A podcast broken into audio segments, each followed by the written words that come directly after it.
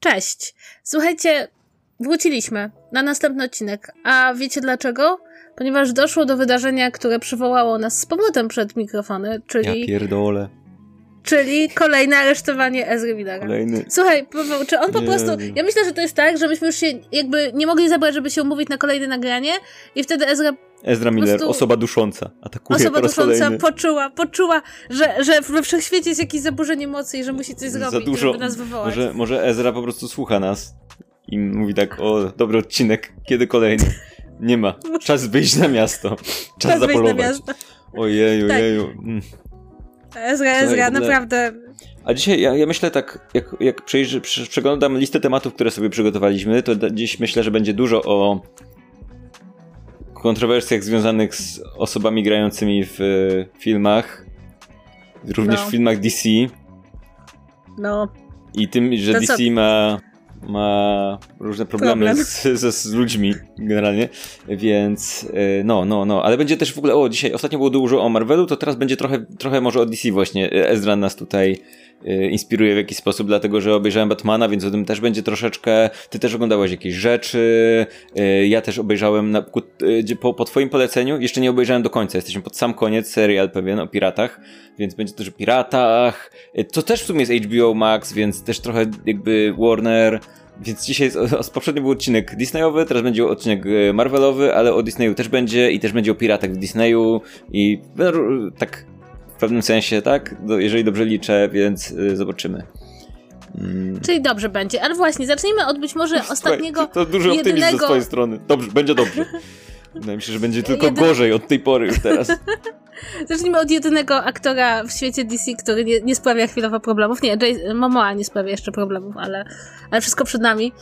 Czyli od e, e, Pattinsona jako Batmana, bo e, przyznam ci szczerze, że to znaczy, czy on sprawia problemy, bo pamiętam jak ogłoszono, że Pattinson zostanie Batmanem, no to była nienawiść po prostu powszechna, e, rozlewająca się po internecie. E, wszyscy mówili, że jak to, że Edward ze zmierzchu zostanie Batmanem. Słuchaj, Jakby ja, ja jestem fanem Pattinson w tego. niczym nie zagrał. Nie wiem, czy widziałeś tego takiego, ten taki artykuł, nie wiem, nie pamiętam gdzie to było, na, na jakimś Variety czy czymś, e, Mhm. e, gdzie ktoś wyliczy, ktoś, e, no bo generalnie Robert Pattinson kłamie w wywiadach. Co od Tak, pewnego czasu jest wiadome. tak. I wymyśla różne idiotyczne historie, które czasem sprzeczą same sobie i tak dalej. I on kiedyś to przyznał, o ile pamiętam, w takim, są to takie, nie pamiętam gdzie jest, ta taka seria wywiadów, gdzie aktor prowadzi wywiad z innym aktorem i był... To się nazywa em, Actors on Actors, to tak. Variety ma ten, e, taką No. serię na YouTubie. I, y, i, ym, I Robert Pattinson miał wywiad z, chcę powiedzieć, Willemem Defoe. Y, I on tam powiedział właśnie coś takiego, że on był bardzo angstowy przy wywiadach, że nie, nie, nie bardzo sobie z tym radził, te pytania i tak dalej, więc w pewnym momencie zauważył, że jego sposób na to to jest po prostu mówienie, co mu przyjdzie do głowy, jakichś głupich rzeczy. I najlepsze jest to, że to jakby część tych, y, część tych y, kontrowersji w związku z jego rolą z Batmanem wzięło się, wzięło się właśnie z jednego z tych wywiadów, kiedy on powiedział, że w ogóle nie ćwiczy, bo mu się nie chce, że tylko siedzi i nic nie robi, i, że nie, nie będzie ćwiczył, bo nienawidzi ćwiczy, nie chodzi na siłownię i coś tam, nie? I ludzie tam, no nie, no nie, a on tam jest taki, jest taki potężny dość w tym filmie, powiedziałbym. Jest, y, nie jest nie wygląda jak ludzik Michelin, czyli y, w, y, mówię tutaj o Batmanie y, Afflecka, który jest bardzo taki.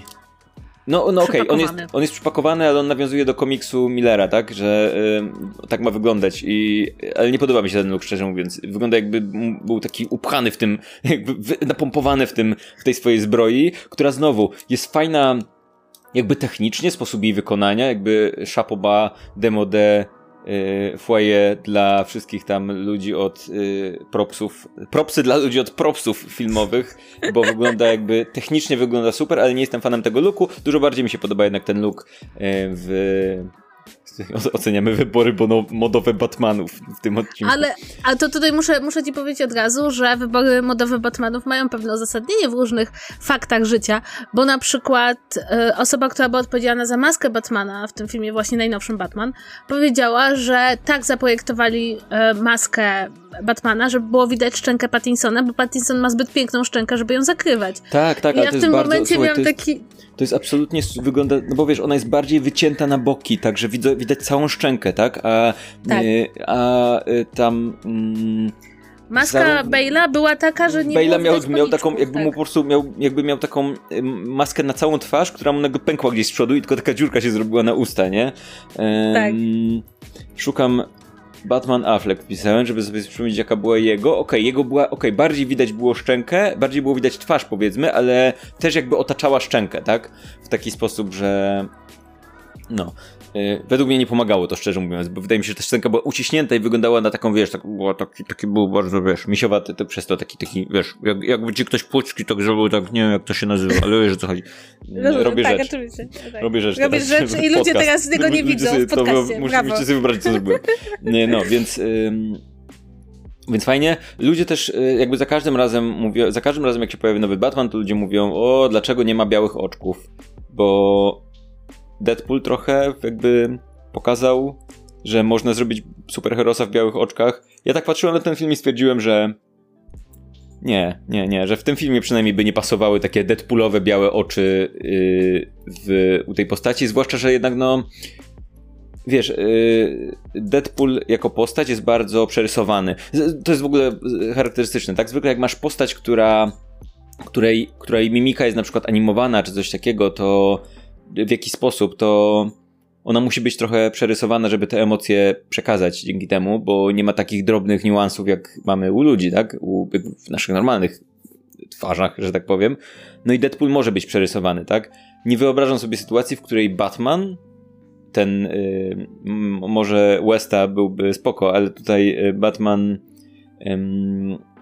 Pattinsona nie, nie bardzo sobie wyobrażam, żeby miał mieć, wiesz, te takie, o, takie dokładnie Deadpoolowe oczka i, i jednocześnie, wiesz, robić, być taki na tyle przerysowany, żeby te oczka wyrażały emocje w odpowiedni sposób, nie?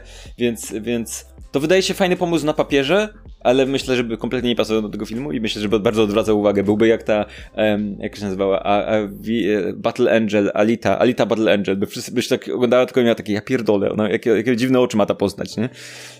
Nie, Ba- oczywiście, zwłaszcza, Alita że Battle Angel, zabranie- niesamowite kino, polecam, jeśli ktoś chciałby zobaczyć rzecz. Możemy zrobić o tym odcinek, to jest film, film Nie chcę, przeżycia. nie chcę. Już nigdy Za dużo, więcej. Już nie, ten film już zniszczył. Także.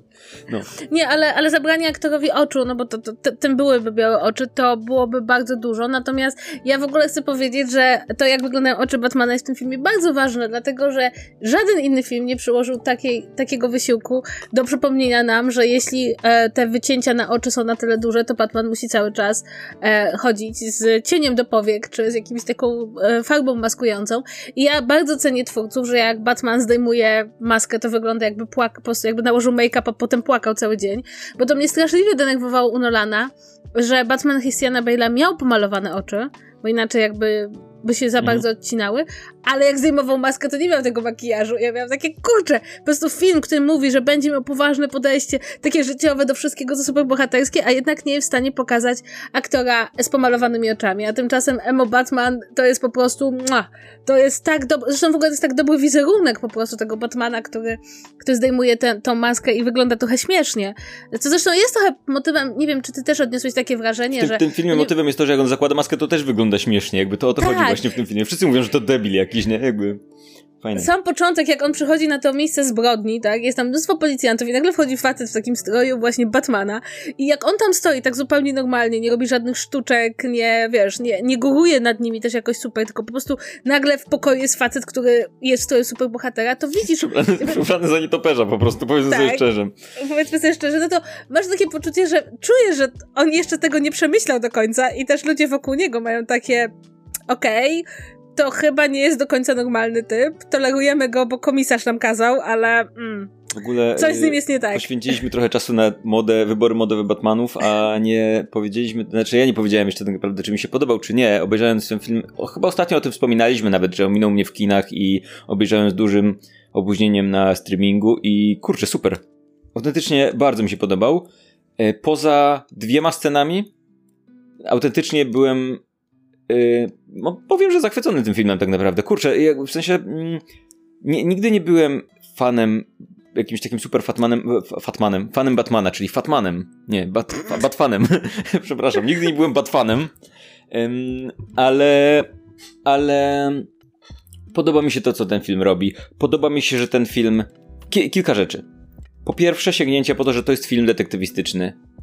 Nie mówię, że tutaj, yy, że ta tu, tutaj, yy, jak to się nazywa, zagadka cała i tak dalej, i tak dalej jest jakaś super zaawansowana, bo to nie o to chodzi. Chodzi o to, że mam poczucie, że bohater tutaj prowadzi śledztwo jakieś, nie? Że, że coś tu takiego mhm. się dzieje, że jest tu jakaś zagadka, że możemy się zastanowić o co chodzi, kto tak naprawdę za tym stoi, kto jest tym kretem i, i co się dzieje i...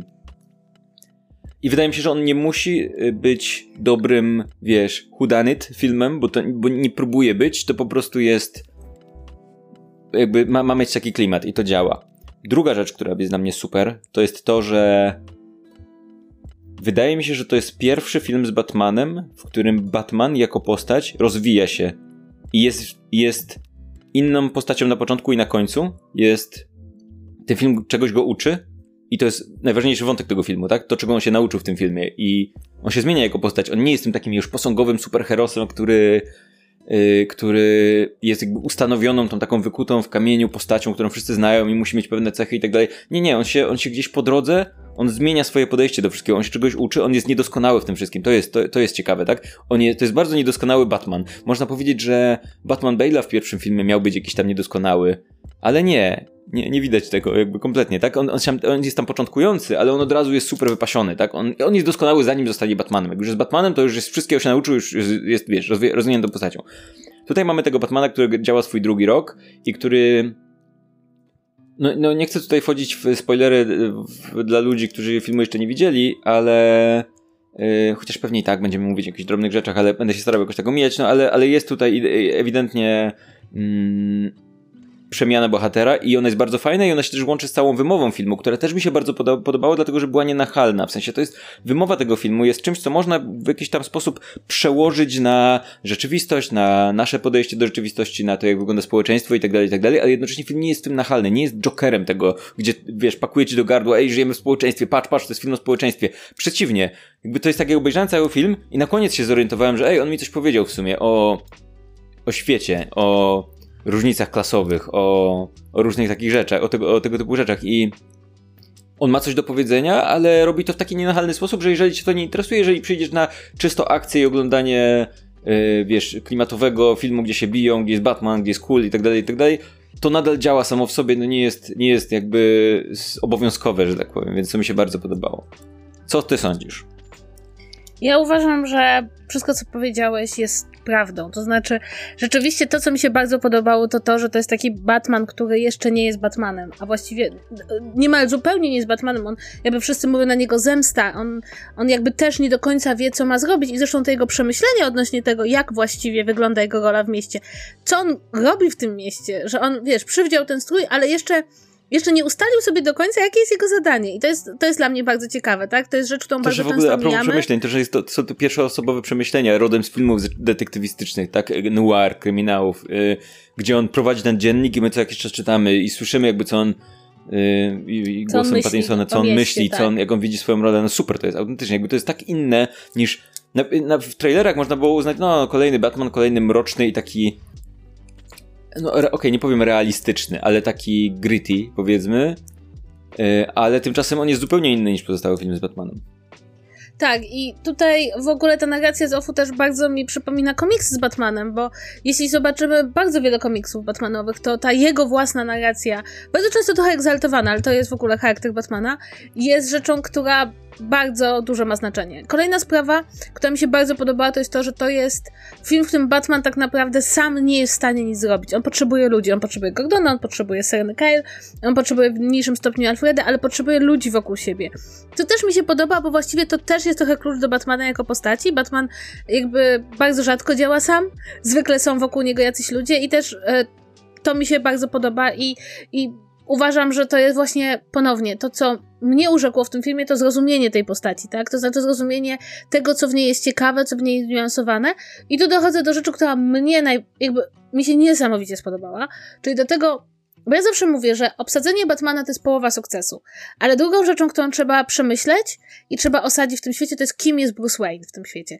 I mhm. to, że ten Bruce Wayne tutaj to jest taki książę wysokiej wieży, który praktycznie nie wychodzi na światło dzienne, który, który jest otoczony plotkami, który jest właśnie taki gotycki, taki trochę emo, ale jednocześnie, kiedy się pojawia, to wszyscy chcą z nim porozmawiać. On jest w centrum zainteresowania bardzo mi się spodobało. Bardzo mm. mi się spodobała ta koncepcja, co prowadzi nas moim zdaniem do najlepszej sceny w całym filmie, czyli sceny w kościele. Gdzie masz długą scenę, w której jest Bruce Wayne i on tam prawie nic nie mówi. I wszystko jakby, wszystkie jego emocje, jego pozycja jest rozgrywana w jakichś takich króciutkich dialogach, albo w ogóle bez dialogów, tylko w tym, jak ludzie na niego reagują. Tak mi się to spodobało, mhm. bo to prowadzi mnie do kolejnej rzeczy. Ten film zrobił coś, co Zrobił w jakimś stopniu na swój sposób Burton, co chciał zrobić Nolan, ale w końcu zrezygnował, czyli tworzy jakieś Gotham. E, przez to, że właśnie jest to historia detektywistyczna, która jest tam powiązana ze szczytami władzy, z mafią, z tym w ogóle jak to miasto działa, co w tym mieście się dzieje, to fakt, że to go tam i wygląda i czujemy, że to jest takie, taka przestrzeń, która jest inna, to jest podobna do naszej rzeczywistości, ale pewne rzeczy tam się układają trochę inaczej, ma swoje tajemnice, ma swoje historie i to mi się bardzo podobało, zwłaszcza w, w kontraście z Nolanem, który tak naprawdę w pierwszym filmie trochę się starał stworzyć Gotham jako miasto jakieś wyjątkowe, a potem kompletnie to porzucił i tak naprawdę Gotham mhm. to był po prostu każde inne miasto w Stanach Zjednoczonych, mhm. jakby nie miało swojego charakteru. Tak, tak, ona jeszcze w pierwszym to trochę daliśmy tam w mhm. pierwszym tym Nolanowym Batmanie był ten bar, było to jakieś tam to metro, była ta dzielnica taka e, dziwna, biedna i która wyrwana z jakiegoś fantazy czy czegoś, ale a potem to praktycznie był po prostu jakiś tam Nowy Jork, nie? Czy coś takiego. Tutaj też zgadzam się z tobą, że mm, Interesujące jest to, że w przeciwieństwie do, nie wiem, Batmana Nolanowego, czy nawet Ubertona i tak dalej, i tak dalej, tutaj ten, ten Batman jest konkretnym dziwakiem. I jest takim, nie, nie takim, ja, ja wiem, że już, już u Nolana było to takie, wiesz, u Nolana też było mówienie takie, o, Joker, który wychodzi mówi, o, ty jesteś taki jak ja, ty jesteś wariatem, ale jesteś szalony, przybierasz się do nietoperza. Okej, okay, no ale to, co oglądamy, to jest postać, na którą wszyscy reagują serio, który jest super serio, po czym zmienia się w tego Bruce'a Wayne'a, który, tak, tak, to nie jestem ja, to jest moja maska, prawdziwy ja to ten nietoperz, ale jako Bruce Wayne jest super fajnym playboyem, którego wszyscy lubią, taki, yy, wiesz, rockstar w zasadzie, nie? A tutaj mamy tego typa, który jest w równym stopniu. Znaczy, on nie jest cool. Nie, nie jest cool, tak naprawdę, w żadnej z tych tak, wersji nie jest tak, cool. Tak, on, jest, on jest przerażający jako Batman momentami i jest niepokojący, ale nie jest cool, to nie jest fajny gość. To jest taki koleś, na którego patrzysz i mówisz sobie, eee, coś jest nie tak z tobą typie, nie? Po czym jak się zmienia w, w Bruce'a Wayne'a, to się okazuje, że jest kompletnym dziwakiem jakimś, którego, no, no jakieś pieniądze, ale jest jakimś odludkiem, którego tak naprawdę, jakby nie masz tego takiego nagłego, widzisz, że to jest nadal ta sama postać. Nie masz tego takiego nagle, okej, okay, mamy dwie postaci, mamy Batmana i Bruce'a Wayne'a. Jakby tutaj czuję, że to jest dokładnie ten sam gość jakby dużo bliższe jest mi uwierzenie tutaj, że to jest koleś, który może się przebierać z nietoperza po nocach i walczyć z przestępcami, niż jak mam y, tak naprawdę jakiegokolwiek innego Bruce'a Wayne'a z y, filmowych adaptacji, nie? Gdzie, no weź tego Christiana Bale'a, czy on wygląda jak kogoś, kto robi coś takiego? No, no nie, no jakby normalny typ, taki w miarę. A tutaj jakby widzisz, że go, coś z gościem jest nie tak, nawet jak jest y, w roli Bruce'a Wayne'a, więc to jest spoko. Tak, zresztą a propos takich drobnych rzeczy, to coś, co mi się super podoba, to to, że od czasu, kiedy Bale zmienił swój głos jako Batman, e, jakby ten taki Batman growl stał się punktem wyjścia i fakt, memem. że ten Batman e, tak, memem też, że ten Batman mówi tak, no, głębszym głosem, zmienionym, ale normalnym. E, też jakby, też mi się właśnie to podoba, że on jest taki normalny, to znaczy jednak pewną siłą Batmana jako postaci, co sprawia, że jest jedną z najpopularniejszych postaci, jest to, że to nie jest tak naprawdę super bohater. No jego super mocą są pieniądze, tak jak to, jak to mówi e, Lego mówi. Natomiast prawda, prawda jest taka, że on nie ma super, wiesz, super mocy, które, które by go odróżniały od innych ludzi. I tutaj ten Batman jest bardzo ludzki, ale też i to się z tobą zgadzam, to jest najlepsze w tym filmie. On ci nie wpycha żadnej interpretacji, ani żadnego konkretnego przesłania, wiesz, w gardło, że bohaterowie muszą powiedzieć te kwestie, które cię naprowadzą na tą słuszną interpretację. Bohaterowie są, przeżywają różne rzeczy w konkretnym, jakby w takiej konkretnej bańce społecznej, w, w ramach konkretnych problemów, no i sobie potem to możesz przełożyć, prawda, na realny świat, czy możesz pomyśleć, hmm, być może Bruce Wayne powinien pójść do terapeuty zamiast przebierać się w Batmana, albo hmm, być może ten film komentuje to, że w 2022 roku fakt, że główny bohater jest e, miliarderem i pochodzi z super dzianej rodziny, nie będzie przyjmowany tak jak e, kilka czy kilkanaście lat temu, bo zmieniło się nasze podejście do tego, co ludzie bardzo, bardzo zamożni robią w świecie. Ale to ci nie wpycha tego do gardła, w związku z tym rzeczywiście zgadzam się, że ten film broni się jako produkcja czysto rozrywkowa, a jednocześnie można go czytać przez pryzmat jakiejś nienachalnej krytyki społecznej. Wiesz co, to jest, to, to jest ciekawe jest to, że na przykład po drodze gdzieś dużo, dużo więcej tutaj się skupia na, e, wiesz, to, że Batman pracuje po nocach w, w, filmach Nolana sprowadzało się do tego, że mieliśmy jedną scenę, gdzie Alfred otwiera e, zasłony, a, ben, e, a ten, a, a Bale mówi oj, oj, światło świeci i koniec, nie? O, jestem taki zmęczony, nie? Ale poza tym jakby normalnie funkcjonował, tak? Tutaj mamy konkretnie typa, który jakby żyje, śpi cały dzień, nie? I, i i do, do, mamy te takie sceny, kiedy dowiadujemy się, to zresztą było w tym fragmencie, który był umieszczony na YouTubie w trakcie grzebu, tak? Gdzie dowiadujemy się, że no, jego rodzina zawsze wspierała finansowo um, cele charytatywne, a on nic nie robi, nie? Więc mamy tego typa, który tak się zaczyna zastanawiać, okej, okay, no może jakby on przestał tym batmanować, tylko zaczął po prostu działalność charytatywną, skoro ma takie pieniądze, zaczął to przeznaczać, na cele charytatywne, to może by lepiej więcej dobrego zrobił tak naprawdę. Wiesz, no, być może że, że tak naprawdę, czy, czy to, co on robi, ma jakikolwiek sens tak naprawdę. I film trochę odpowiada na to pytanie, ale jednocześnie, zobacz, w tym filmie dowiadujemy się pewnych rzeczy razem z y, bohaterem, słyszymy pewne rzeczy, zauważamy pewne rzeczy i on wyciąga z tego wnioski i zmienia swoje zachowanie na koniec i zaczyna i, i robi rzecz, robi, robi rzeczy tam pod koniec. Jest to taka scena pod koniec, gdzie się dzieją rzeczy. Ale on nigdy nie zatrzymuje się nie mówi kiedyś myślałem, że muszę coś tam robić, a teraz doszedłem do wniosku, że jednak nie, że myliłem się. Nie, nie, jakby my widzimy, że on wyciąga wnioski z tego i jako widz, który, wiesz, potrafi połączyć 2 do 2 i wie, że to jest 18, czy tam ileś tam, wystarczy, to wystarcza, żeby wiesz, do, zrozumieć to, jakby nie musisz tym bohaterem mówić z ekranu, do jakichś wniosków doszedł. Widzisz jakby co robił, czego się dowiedział i co się zmieniło w jego zachowaniu, więc nie trudno jakby tu wyciągnąć z tego informację, co, co jakby, czego się nauczył. I to działa super, bo bo możesz się sobie, jakby dużo, dużo łatwiej jest pomyśleć sobie, okej, okay, jak, jakie ja bym wnioski z tego wyciągnął, jakby nikt mi tego nie, nie, musi, wiesz, mówić w twarz pod tytułem, o, doszedłem do takich wniosków na bazie tych informacji.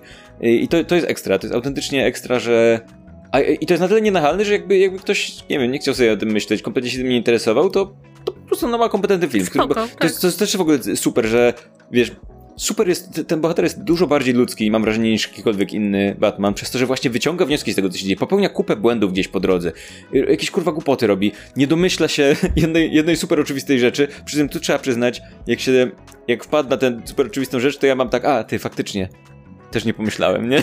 Więc, ym, więc to też może ludzkim go czyni dużo bardziej, ale ale popełnia dużo błędów. Jest ta urocza scena, kiedy on y, lata i, i z, tak, się z samochodem gdzieś tam jakimś. I, I film, i to najlepsze jest to, że to, jest, to nie jest film z tego nie robi żadnej komedii, jakby nic z tego nie wynika. On wiele, wiele rzeczy robi źle, wiele rzeczy robi dobrze, po prostu się, jest jakimś typem, tak? Jakby robi robi trochę głupich rzeczy gdzieś po drodze, nie? Może mógłby coś zrobić lepiej. E, ale i przez to to czyni go ludzkim, ale nie czyni go parodią, tak? E, to jest coś, czego na przykład mm, nie, uważam, że to jest cienka granica do, stępa, do, do stąpania. Na przykład ósma część Gwiezdnych Wojen, yy, tam ostatnie, ostatni Jedi, przedostatni Jedi, czyli nie wiem, jak, nie, tak, nie, ostatni Jedi, dobrze mówię, tak? Potem był Ska nie, Skywalker, coś tam robi. Ja mówię o ósmej, czyli no, czyli ostatni Jedi to była przedostatnia yy, mhm. i tam tam według mnie to, ta granica była trochę prze, przekroczona i ten film jakby jego uczłowieczanie Gwiezdnych Wojen i obdzieranie z takiego mitu poszło o krok za daleko i tam momentami stawał się parodią Gwiezdnych Wojen, co wewnątrz Gwiezdnych Wojen według mnie działało dobrze, ale tutaj ten film, nawet jeżeli momentami pokazuje pewną śmieszność Batmana, to robi to do tego stopnia delikatnie i do tego stopnia jakby nie, nie jest to na pierwszym planie. To jest takie coś takiego, co jakieś, wiesz, komentarze z boku, to jak ludzie reagują i tak dalej, i tak dalej, ale nigdy jakby film nie mówi ci wprost, daj patrz, ale śmieszny ten Batman!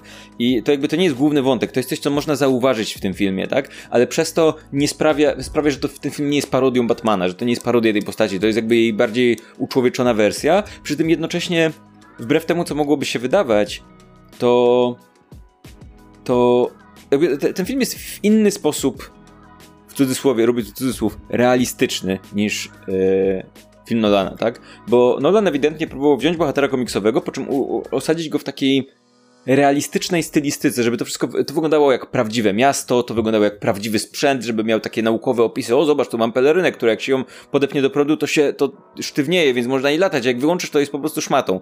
I tak brzmi legitnie. O, tutaj zobacz, masz czołg latający i tak dalej, jeżdżący i tak dalej. Ale, ale jednocześnie kompletnie nie poruszył na przykład tego, że, że to typ przebierający się za nietoperza, tak? Jakby wszyscy to natychmiast zaakceptowali. O, no tak, typ przebierający się za nietoperza. Te pierwsze sceny, w których Batman się pojawia, chodzi tam ta typka i nagle, o kurwa, typ przebiera za nietoperza i mówi, mam tu dokumenty dla ciebie, patrz. Masz tutaj dowody na jakieś na coś. We, weź to, weź tego Bertę. Ona patrzy, no ona tak, kurwa, co to jest, nie? Podnosi, jego już nie ma, nie? On tak naprawdę gdzieś tam wisi za rurką, chowa się za, za słupem czy coś, czeka, aż odejdzie i nie oddycha, żeby było efektywne wyjście, nie? Jakby, jakby nikt na to nie zwraca uwagi. To jest jakby, i w tym, w tym filmie jest kompletnie jakby się rozjeżdża. Tutaj jest odwrotnie. Tutaj z jednej strony jakby mam wrażenie, że psychologicznie Batman i nie wiem, reakcje na niego są trochę bardziej racjonalne i to w jaki sposób ludzie do niego podchodzą i to jak on się zachowuje i jest taki mniej wyidealizowany, ale jednocześnie cała stylistyka, ten film nie, styli, nie wstydzi się jakby tej swojej komiksowej stylistyki i takiego tego, że są pewne rzeczy, których nie próbuje wyjaśniać, tak? To, że masz typa, który nagle jeździ samochodem i ten samochód po prostu jest super odporny na wszystko i że ma silnik rakietowy, ale nigdzie nie ma policji, która by goniła ich w trakcie tego pościgu y, i, y, i jest masa, masa rzeczy, które na które ten film w ogóle przymyka oko i ma jakby posługuje się komiksową logiką w masie rzeczy i, i spoko, nie? Ja tutaj bym dodała do tego dwie rzeczy, a propos humoru w tym filmie, bo wydaje mi się, że coś, co bardzo mnie kupiło, to jest to, że po, jakby DC chce być poważniejszy od Marvela. Ale zwykle ta powaga wynikała z pewnej stylistyki, ze stylistyki, którą przyjął Nolan, czy potem stylistyki, którą przyjął Snyder, ale wciąż były tam takie śmieszne sceny, zwłaszcza u Snydera były te śmieszne sceny. Tutaj bogowie, wybuchy, e, chóry i śmieszna scena. Natomiast w tym Batmanie Mamy sceny, które są w pewien sposób komiczne, jak na przykład cudowna rozmowa z pingwinem, gdzie okazuje się, że należy się uczyć języków obcych, jak chcesz być detektywem, mhm. ale ona nie zostaje wygrana jako śmieszna scena. Ona jest kluczowa dla śledztwa, ona w pewien sposób psychologicznie jest nawet poniżająca dla Batmana i jednocześnie jest śmieszna, ale nie zostaje przygotowane, jakby nie zostaje wycięta jakby z całej tej narracji jako śmieszna scena. Nie zostaje pod nią przygotowane na przestrzeń, jak bardzo często w filmach jest, mm. że wiecie, napięcie i ktoś musi rozładować napięcie śmieszną sceną. I to mi się bardzo podobało, bo takich elemencików właśnie, które były dowcipne, zabawne, w jakiś sposób rozluźniające atmosferę, ale nie były śmiesznymi scenami, było w tym filmie sporo. A druga myślę, rzecz... A... Myślę, że też jakby Marvel jest, zbudował na taką formułę śmiesznych scen Śmiesznych scen, trochę, tak. nie? I, bardzo i... mocno co mam wrażenie, że w Marvelu jeszcze, gdzie film jest lekki i co jakiś czas następuje śmieszna scena, to to jest dużo bardziej naturalne niż kiedy próbuje, próbowało to robić DC e, tworząc film, który jest super poważny i nagle następuje śmieszna scena, jak na przykład w przypadku tam Justice League, tego nie, nie widziałem Snyderowego Justice League, ale tego kinowej wersji, no to tam ewidentnie było tak, że poważny, poważny, poważnie, teraz śmieszna scena. Co w momencie, w którym ten jakby kontrast jest bardzo wysoki pomiędzy tą śmieszną sceną, a tym super serious, to działa dużo gorzej niż ta forma Marvela, która jest, jakby tam film jest taki lekki, po czym co jakiś czas się dzieje coś takiego naprawdę śmiesznego, nie? No i to okej, okay, jakby to bardziej pasuje, nie? No. Tak, a druga rzecz a propos tego realizmu, to dla mnie szczytem jakby tego podejścia właśnie Reevesa do takiego inaczej rozumianego realizmu, nie, też tego, że ten realizm nie musi nas prowadzić właśnie do jakichś mrocznych rzeczy, do jakichś e, super ponurych, tylko może właśnie uświadamiać nam pewną paradoksalność pewnych sytuacji, to jest moment, w którym Batman wchodzi do klubu. I mamy Batmana w tym całym jego stroju, przechodzącego przez klub. Klub nie przestaje działać tylko dlatego, że Batman tam jest. On idzie, tam bije się z różnymi ludźmi, ale cały czas masz świadomość, że jest coś przedziwnego w tym, że Batman jest w klubie, tak? I to klub, który wygląda jak każdy inny klub, w którym jest dużo osób.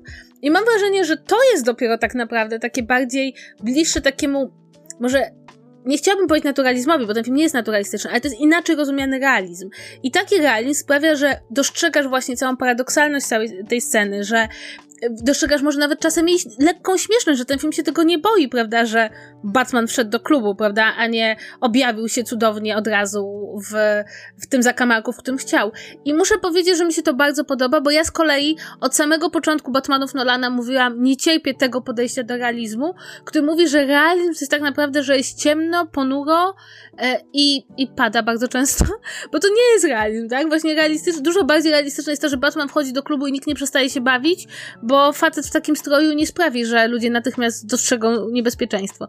Więc pod tym względem to mi się bardzo podobało. Wiesz co, to wydaje mi się, że tutaj jest też ta kwestia, że mm, jeżeli nadasz filmowi, tak jak Nolan. W ogóle ja zauważyłem, że dużo gorzej, po to obejrzeniu tego filmu, dużo gorzej zacząłem oceniać retroaktywnie filmy Nolana, których nie, to nie jest tak, że byłem ich jakimś super fanem i też nie, nie pamiętam ich jakoś dobrze. Być może gdybym sobie przypomniał, to bym, nie wiem, w jaki sposób zobaczył w, w nich coś innego, ale w, tak, w odniesieniu mam takie, o Jezu, dlaczego tam tak nie było?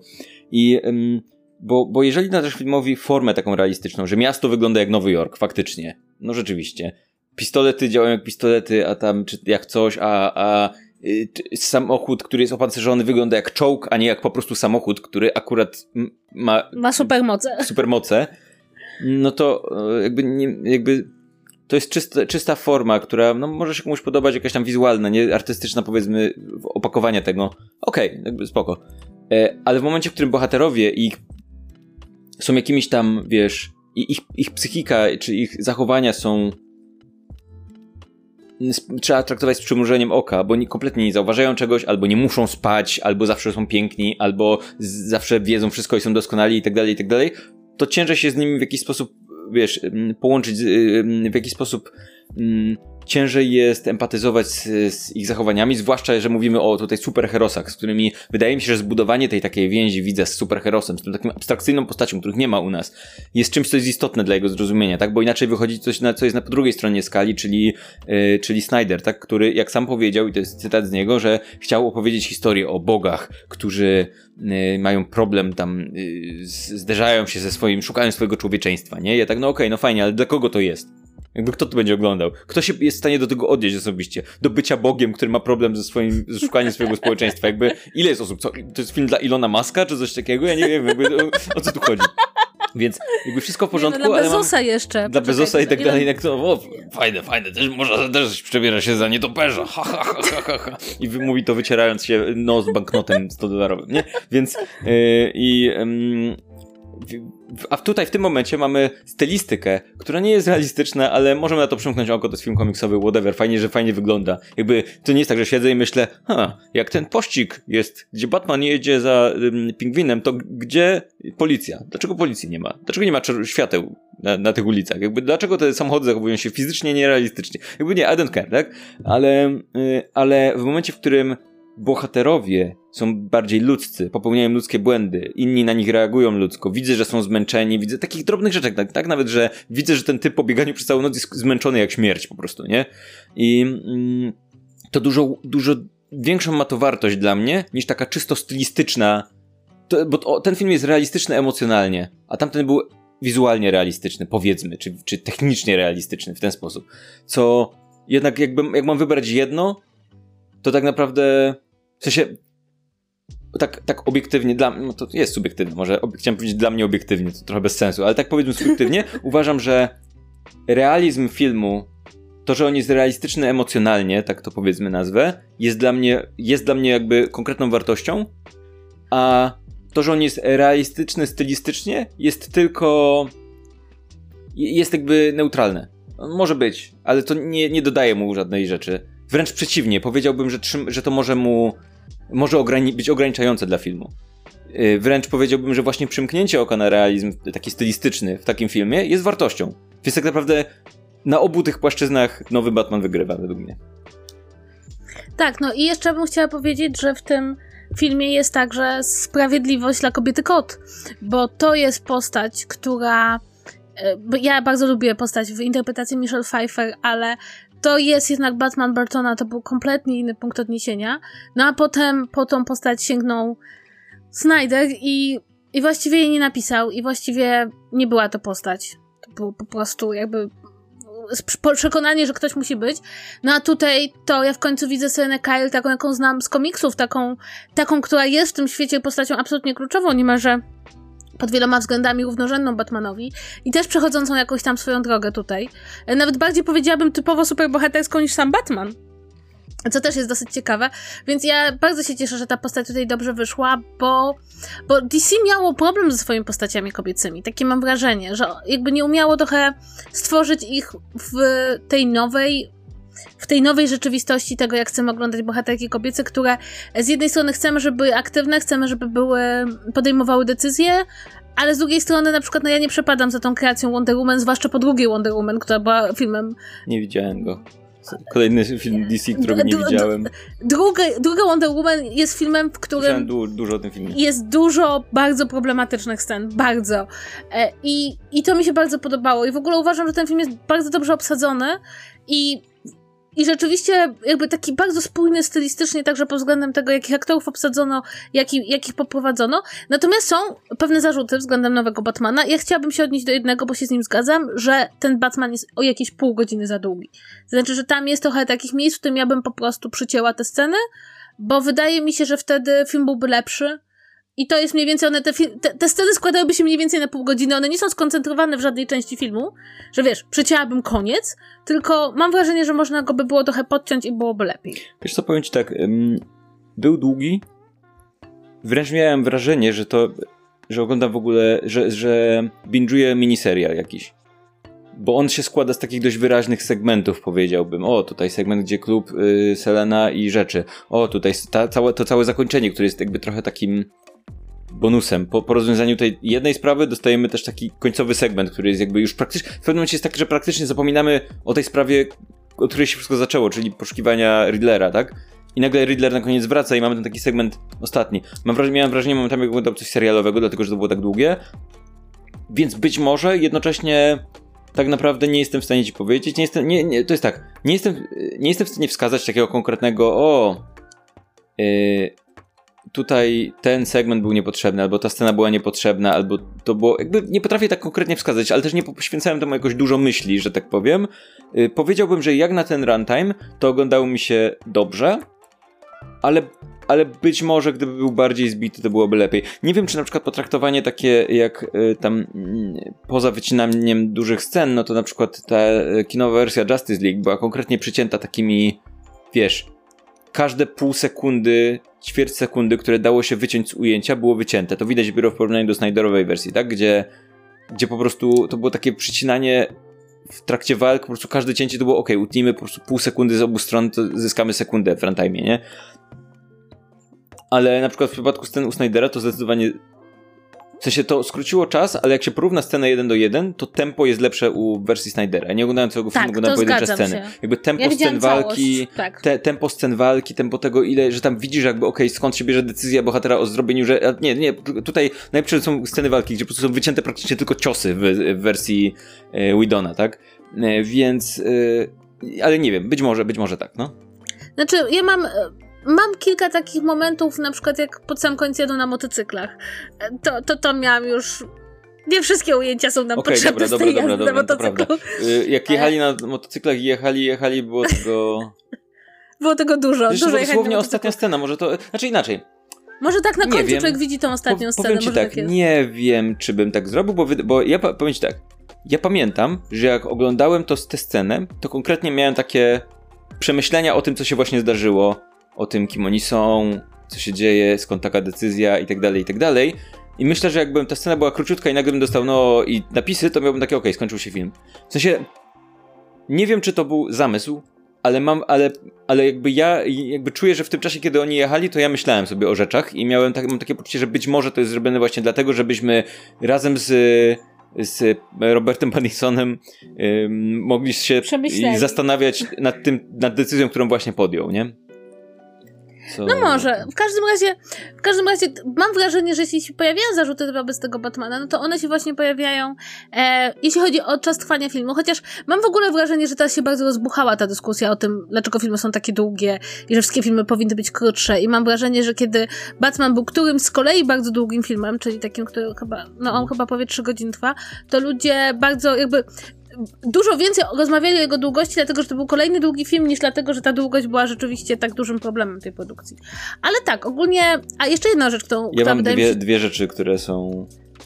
E, jedna, jedna rzecz. Swoją, a jeszcze ja dwie dorzucę od siebie. Bo dla mnie jedną z bardzo ciekawych rzeczy, no bo już dzisiaj dokładnie pojawia się informacja, że będzie kolejny Batman. E, jedną z ciekawych rzeczy jest to, jak szybko on wylądował na streamingu. I to jest dla mnie niesamowite, bo. Powiem ci tak. Wolniej niż inne filmy. Warnera, które to znaczy... wylądowały w dniu premiery, nie? To znaczy, no tak, nie, może inaczej. Pierwszy raz w Polsce jest tak, że film, który widziałam w kinie 3 kwietnia, którego 18 kwietnia był. Nie, 3 hmm. marca go widziałam w kinie, on 18 kwietnia bodajże był w, mhm. w streamingu. I ja jeszcze tego nigdy nie przeżyłam, że właściwie film mógłby jeszcze być w kinach spokojnie, zwłaszcza wiesz, poza Warszawą, w mniejszych miastach, a już jest na streamingu. I jestem jakby jestem bardzo ciekawa, jak to wpłynie na oglądanie takich filmów e, w kinie, bo z jednej strony jest super, bo na przykład ty nie poszedłeś do kina, tak? Jakby nie znalazłeś w sobie energii, ale widziałeś film e, i masz konto na streamingu, co, co ci pozwoliło go obejrzeć. Mhm. Z drugiej strony no, wydawało się, że takie filmy właśnie jak Batmany, to będą takie filmy, które będą przyciągały ludzi do kina, no a rzeczywiście coraz trudniej znaleźć sobie motywację, żeby pójść do kina. Zastanawiam się na ile, bo to trzeba być, e, wiesz, Warnerem i wiedzieć rzeczy. Zastanawiam się, na ile to jest kwestia kin, na ile to jest kwestia kwestia sprzedaży nośników, bo zakładam, że kiedyś było tak, że po kinach film trafiał na nośniki i na tych nośnikach ludzie kupowali, a pewnie teraz sprzedaż nośników jest mniejsza, bo ludzie wiedzą, że trafi na streaming, więc być może zwłaszcza w sytuacji, w której HBO Max y, wytecza teraz, wiesz, bitwę Netflixowi, i podejrzewam, że tutaj jakby to, to, to jest kolejna rzecz do przemyślenia, tak, że z pewnością HBO Max ma kalendarz premier, który jest skonstruowany w ten sposób, żeby najba- najlepiej zoptymalizować to, kiedy ludzie przedłużają sobie ten abonament, bo wiemy już, że na tym etapie jest tak dużo streamingów, że ludzie podejmują decyzję e, o kupieniu streamingu na przykład na o w tym miesiącu biorę ten i nadrobią te filmy, w tym miesiącu biorę ten. Już jakby wiemy, że tak się zaczynają zachowania robić yy, i i podejrzewam, że ich jakby premiera w danym albo w innym miejscu jest jakby konkretnie, już myślę, że one, te, te premiery zaczynają ze sobą walczyć tak jak kiedyś premiery kinowe walczyły, w sensie dalej walczą, ale mniej, A, ale kiedyś jakby kalendarz premier, co gdzie ustawimy, to, to, to miało gigantyczny wpływ na potencjalne zyski i podejrzewam, że teraz też tak zaczyna być, więc jest tu dużo niewiadomych, tak naprawdę na, na pewno jest ten taki efekt na zasadzie, o, to zaraz będzie w streamingu, to może nie pójdę, nie? Jakby nie ma takiego ciśnienia. Przy tym pytanie jest takie, że być może to nie jest zła rzecz dla takiego Warnera, tak? Jeżeli ludzie myślą, a za chwilę sobie kupię HBO Max, to będę miał, to być może dla nich to jest równie ważne albo ważniejsze niż to, żeby ludzie poszli do kina, tak? Być może oni mówią sobie tak, no, tak puścimy szybciej w streamingu, to ludzie chętniej ten streaming sprawdzą na przykład, bo to będzie ten film, który dopiero co był w kinach, to, to może trudno powiedzieć. No Myślę, tak, że jest tak tutaj, wiesz, działa. dużo takich rzeczy do, do tak, odpakowania, gdzie, się... Mm, gdzie, gdzie tak naprawdę nie wiemy do końca, co jest priorytetem dla tej firmy, jaki jest kalendarz. Zakładam, że po prostu, że to... Zakładam, że oni nawet nie do końca wiedzą, że to jest tak, że to testują różne rzeczy. Mhm. Wypuszczanie jednocześnie, wypuszczanie blisko, wypuszczanie daleko, wypuszczanie w tych takich mieszanych modelach, gdzie masz streaming, ale musisz jeszcze dopłacić za konkretną premierę. Myślę, że to są różne formy, które oni testują i zobaczymy tak naprawdę jak, wiesz, co wyniknie z tego dla rynku po czasie, nie? Bo jest dużo tam, wiesz, różnych zmiennych, których tak, wiesz, mówisz, ale to jak jest blisko, no ale to pewnie zmniejszy liczbę ludzi w kinach, ale to zwiększy liczbę ludzi na streamingu, ale o zobacz, tu premiera Marvela jakiegoś na Disney Plus, więc na pewno chcieli się wciąć przed to, bo coś tam. I masz tyle, tyle zmiennych, że wow, to jest niesamowite. Ale a propos planowania premier, nie wiem czy słyszałeś, że w przeciągu że obok siebie będą miały premierę w przyszłym roku, przez dwa lata, Barbie i Oppenheimer, ten Nolana, w którym grają wszyscy, a jednocześnie właśnie bardzo premiery Awatara drugiego wszystkie wytwórnie próbują obstawić swoimi premierami, żeby jakoś nie pozwolić mu zarobić tych miliardów dolarów, które Avatar zarobił pierwszy. I to też jest ciekawe, że jednak wciąż trwa ta walka, prawda, o te sloty kinowe i kto będzie obok kogo i kto będzie komu podbierał.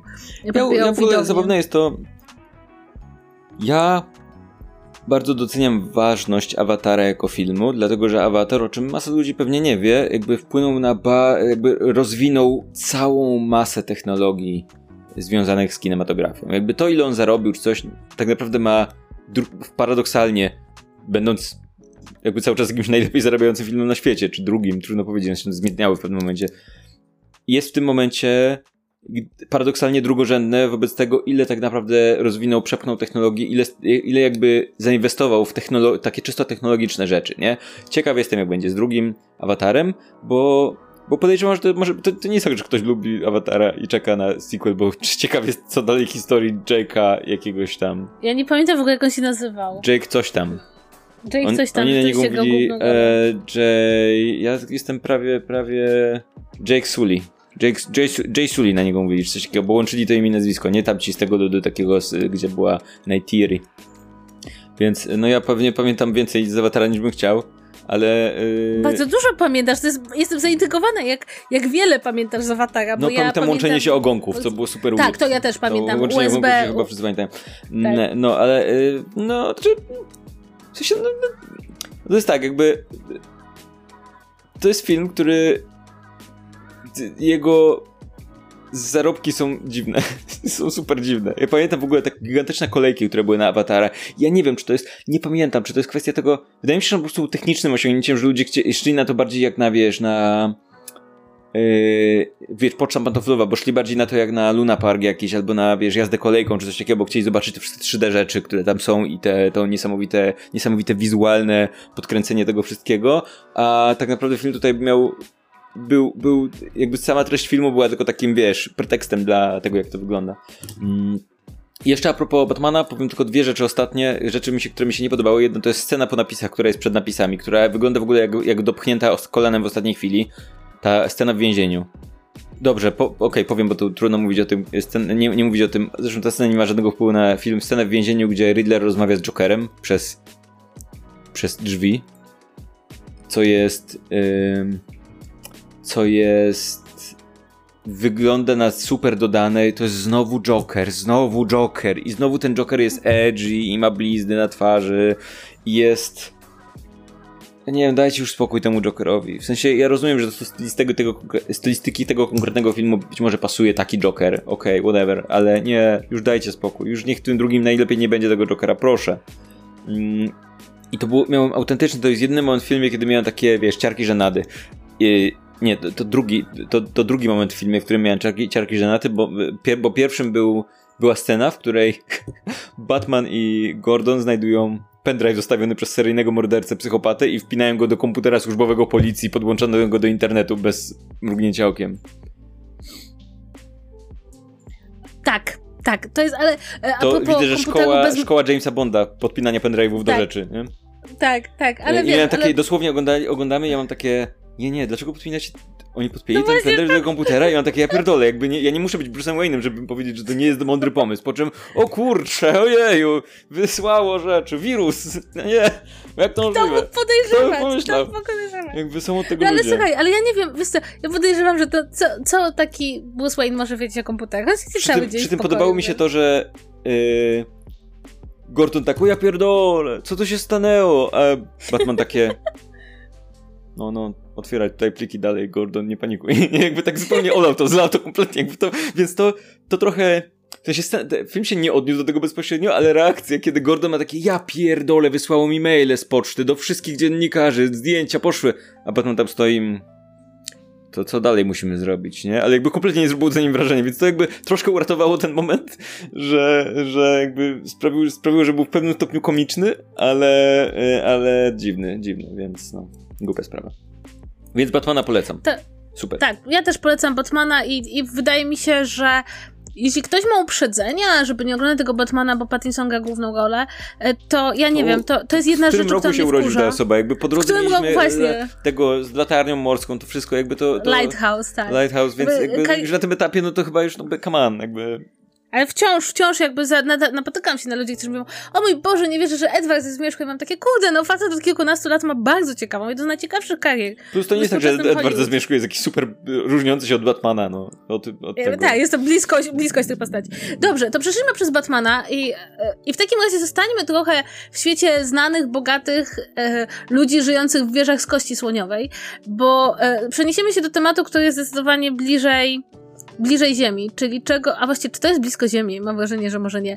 Czyli do największego reality show 2022 roku procesu Johna Deppa i jego byłej żony Amber Heard, e, który, który, którzy oboje e, pochwycili wyobraźnię e, ludzi. Ja ciągle dostaję pytania, co ja o tym sądzę. Powiem tylko tak, że jakby Kasia ostatnio była w Poznaniu i ja mówię tak, o, ten proces, to jest coś, o czym ja nigdy nie powiem ani słowa w internecie jak czytam, jakie są komentarze. Na co pierwsze, co Kasia zaproponowała po powrocie, to żeby nagrać podcast o tym, nie? Więc jedziemy z tym. Ale ja, ja bym nie chciała, ch chciała, żeby było ważne. Wydaje mi się, że żadne z nas nie chce się wypowiadać, kto jest winny, kto jest niewinny. Słuchajcie, dobrze, że jest y, sąd. Y, powiem tak. wam tak, ja jestem fanem przeglądania hashtagu Justice for Johnny Depp i jestem w pełni, jakby popieram ten hashtag, dlatego że Johnny Depp zasługuje na justice, tak samo jak każda osoba, również Amber Heard. E, I problem polega na tym, że ten hashtag nie jest używany do sprawiedliwości, do, do jakby promowania sprawiedliwego podejścia do tego tematu, tylko do promowania podejścia bardzo skrzywionego e, w stronę Johnnego Deppa. Rozumiem sytuację, rozumiem, że tutaj był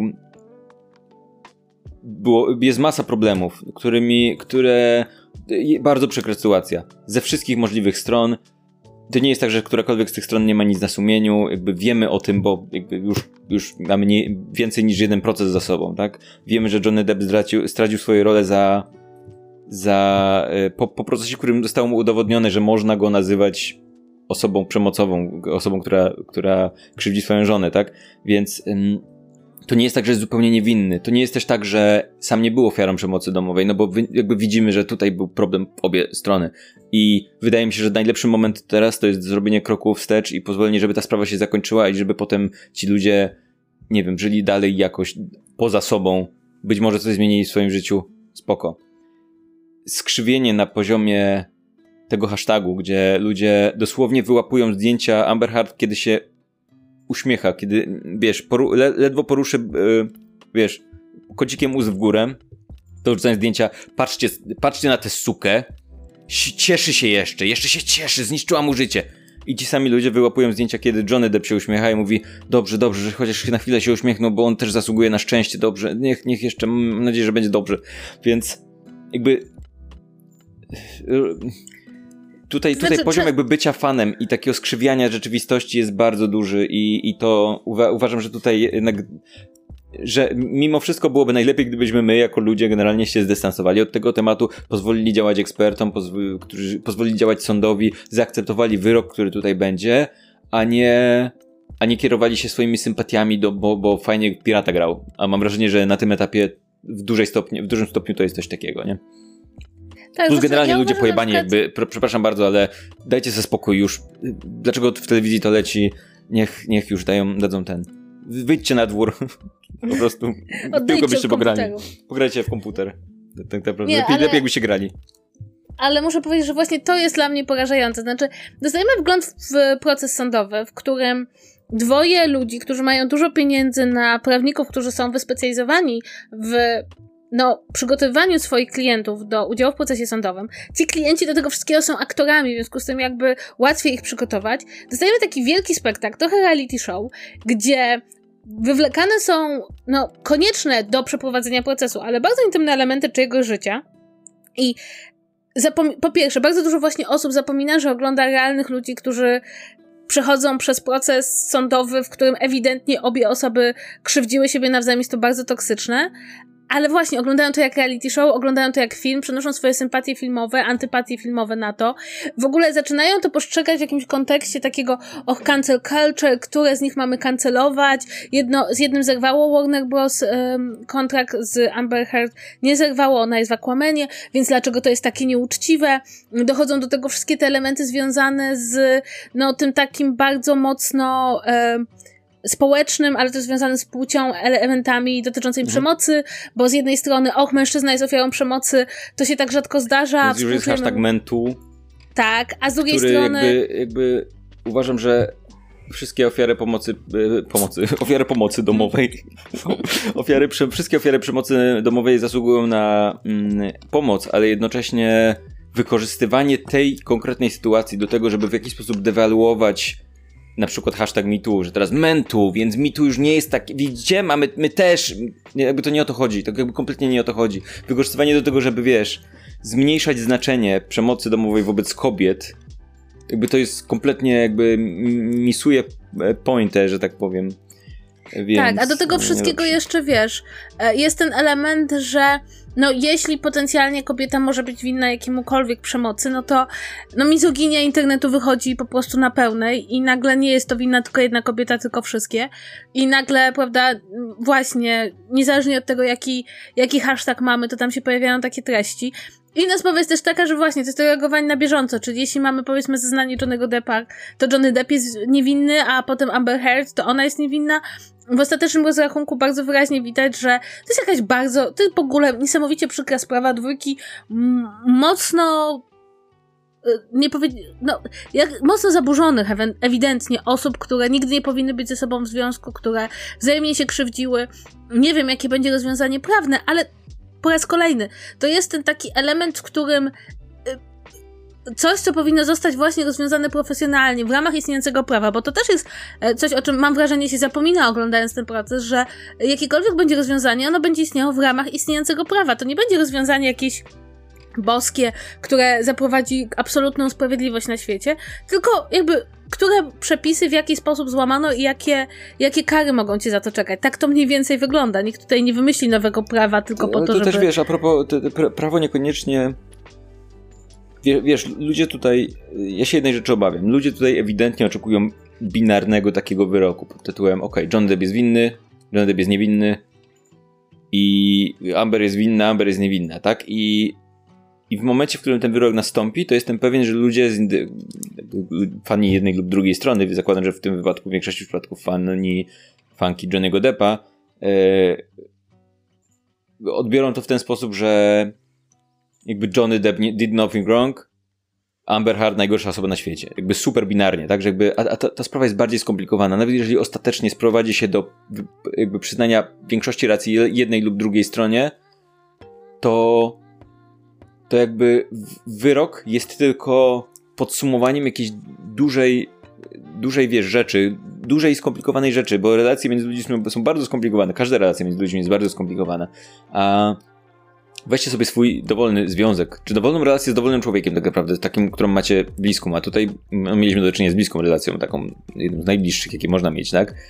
E, I jakby spróbujcie sobie to podsumować jednym zdaniem na przykład, albo coś takiego. No nie, nie da rady, nie? Znaczy nawet jeżeli zrobicie to, to będzie bardzo dużym uproszczeniem, tak? Nie da się całej relacji ludzi, z wszystkich dobrych, złych momentów i tak dalej, tak dalej, sprowadzić do, do, jedne, do, do takiego bardzo prostego wniosku, tak? I to, że ludzie obserwujący to trochę sobie roszczą prawo do tego, żeby żeby oceniać właśnie w ten sposób i, i stawać po jednej albo drugiej stronie w taki bardzo uproszczony sposób, kto był zły, kto był dobry w tej sytuacji, w której ewidentnie po obu stronach było kupa złych rzeczy. Przepraszam za użycie słowa kupa w tym kontekście. To było niespecjalnie. Były złe rzeczy, powiedzmy. To. No to. No jest słabe, przykre i szkoda, że tak się dzieje. Tak, i dlatego ja, prawdę powiedziawszy, uważam, że najzdrowszą rzeczą jest nieobserwowanie tego procesu. Znaczy, nie dawanie się wciągnąć w to, że skoro ten proces jest transmitowany, to musimy na niego patrzeć.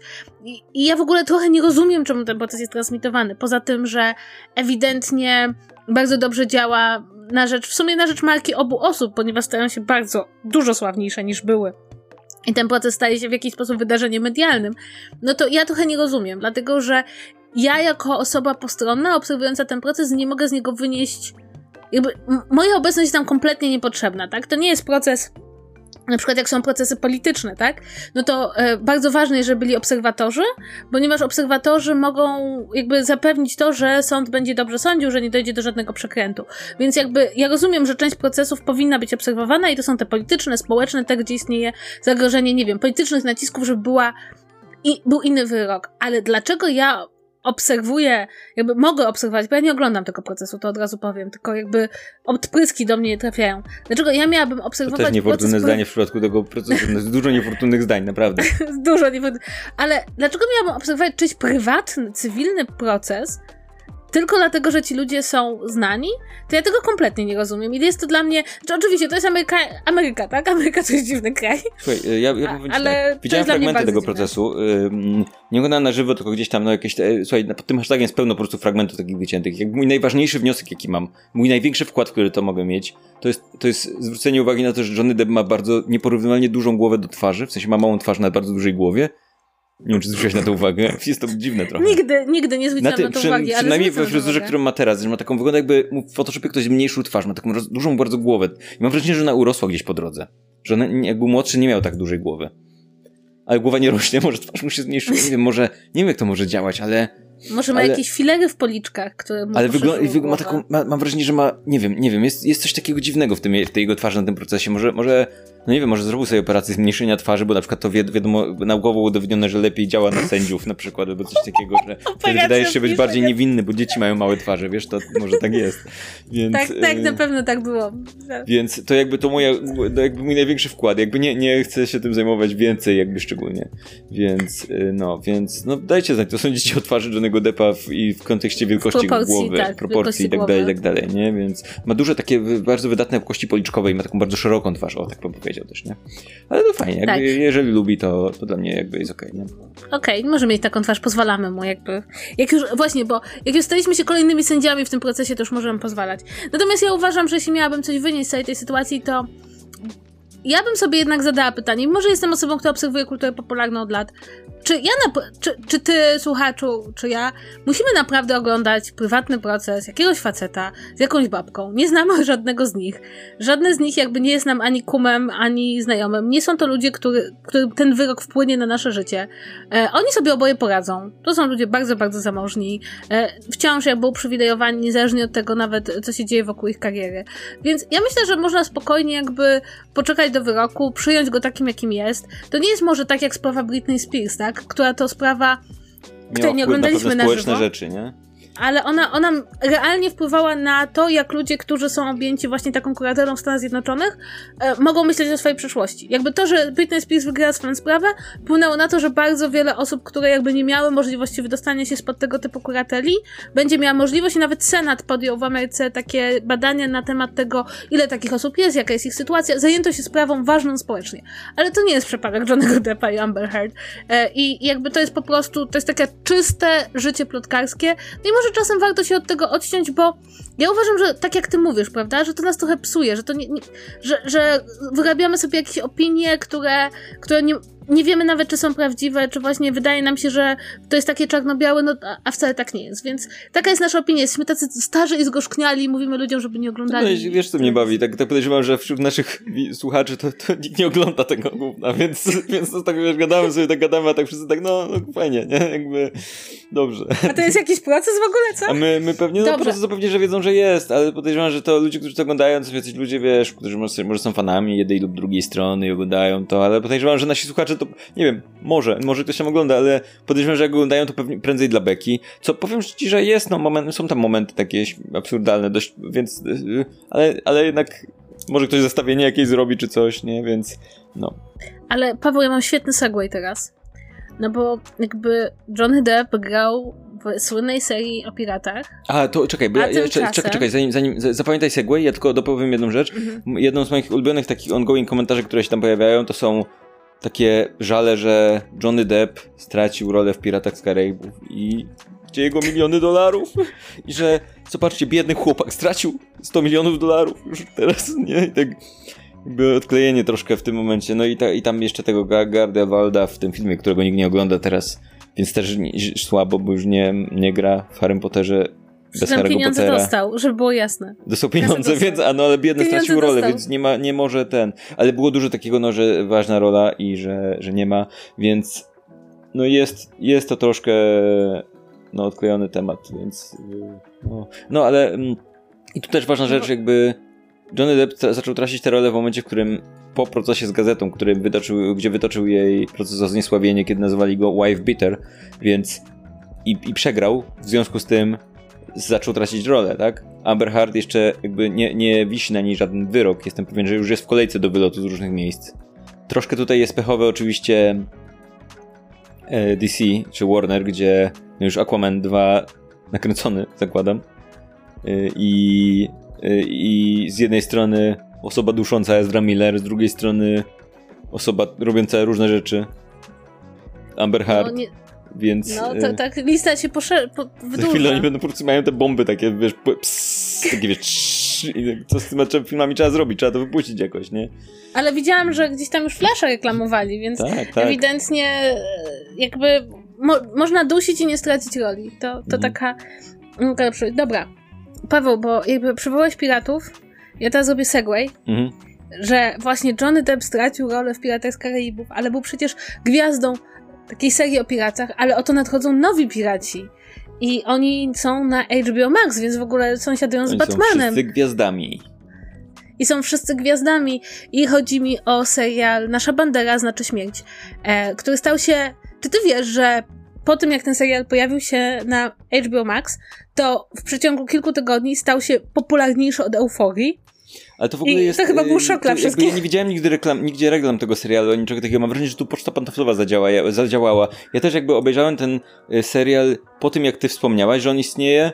Um, wpisuję jego teraz tytuł w Google. Mam wrażenie, że, e, że to że, że jakby znaczy, dużo, ja też dużo... o nim nie wiedziałam wcześniej. Ja po prostu zainstalowałam HBO Max i chciałam sobie coś obejrzeć i tam było o nasza bandera znaczy śmiej, tak pomyślałam sobie, okej, okay, kliknę, bo o piratach, nie? Ja o piratach wszystko obejrzę. Mm.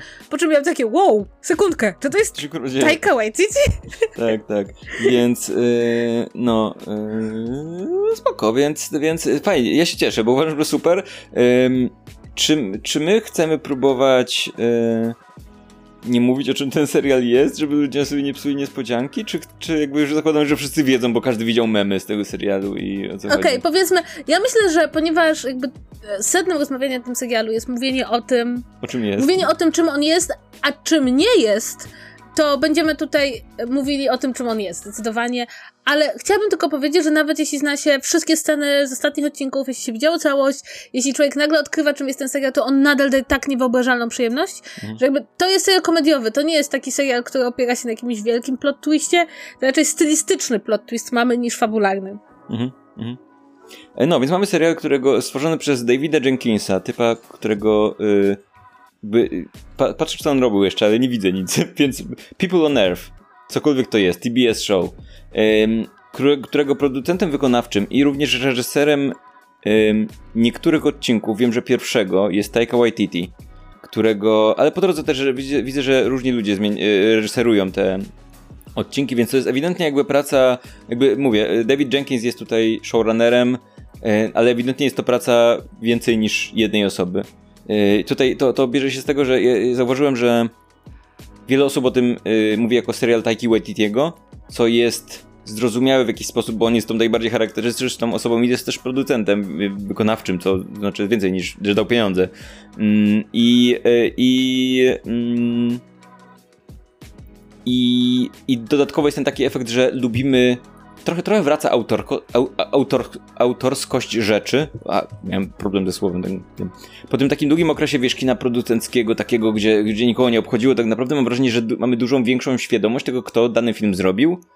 Nie wiem, czy też to zaobserwowałaś. Jako, w, w, mówię tutaj o kinie popularnym, tak? Że mamy tą świadomość, że o, o Thor 3, Taika Waititi, o, tutaj ten, e, Strażnicy Galaktyki, to znaczy się w ogóle zaczęto, zaczęto na to rzeczywiście stawiać większy nacisk, bo też właśnie zorientowano się, zwłaszcza w świecie seriali, że bardzo dużo seriali można sprzedać tym, że mają tego samego showrunnera, tak? I mhm. że ludzie w ogóle potrzebują jakiegoś punktu zaczepienia, tak? Że nie można im powiedzieć, że nikt nie robi serialu, tak? Mhm, mhm. I tak naprawdę od dobrych kilku, kilkunastu lat właśnie ten wzrost showrunnerów to jest właśnie to szukanie tego nazwiska, którego, mhm. wiesz, że na przykład chcę obejrzeć wszystkie seriale, którego showrunnerem jest Brian Fuller, czy właśnie Tika Waititi. Więc tak, bardzo, bardzo sięgamy po te nazwiska, tak. bo są nam potrzebne. Ale jednocześnie, wiesz, uważam, że, uważam, trzeba panowi Davidowi trzeba tutaj przypisać jego... Trzeba mu oddać, oddać co jego. Ten, pamiętajcie, to jest serial. Taika Waititi tam jest w połowie odcinków, w większości odcinków nawet. Jest producentem wykonawczym, ale created by David Jenkins, więc David, piona. Piony zbijamy Davidowi. Brawo, David. Pewnie to jest jakiś nowozelandczyk. Mm. Dlatego go nie znamy. Ameryka, Amerykanin według e, z Minneapolis. Ciekawe. Więc... To jest jego druga rzecz w historii. Pierwszą było People on Earth 2016-2017. E, nie mam pojęcia, co to jest. Mm, serial telewizyjny. Nie wiem, pierwsze słyszę. Na TBS, więc e, no, więc bardzo dobry. No nie powiedziałbym, że to jest debiut, ale prawie debiut, więc fajnie. Dobrze, ale teraz powiedzmy o tym, jak to jest cudowny serial, który. E, wiecie, że ja nie oglądam seriali, nie lubię seriali. Ten serial ma po 25 minut odcinki, więc dla mnie spoko. E, no i słuchaj, no powiedz, to opowiedz, o czym jest serial? O piratach, znaczy, to jest o piratach. W... Jest o piratach. To jest w ogóle bardzo ciekawe, bo ten serial jest oparty na faktach. Rzeczywiście był pewien szlachcic, e, który nazywał się Steed, który porzucił swoje życie takie szlacheckie i postanowił zostać piratem i piracił przez jakiś czas. Możecie przeczytać jego hasło w Wikipedii, ale nie polecam, ponieważ ten serial paradoksalnie trochę się trzyma rzeczywistości, więc jeśli czytacie mm, jeśli czytacie Wikipedię, to możecie wiedzieć, co jest dalej, jak się cała historia skończyła.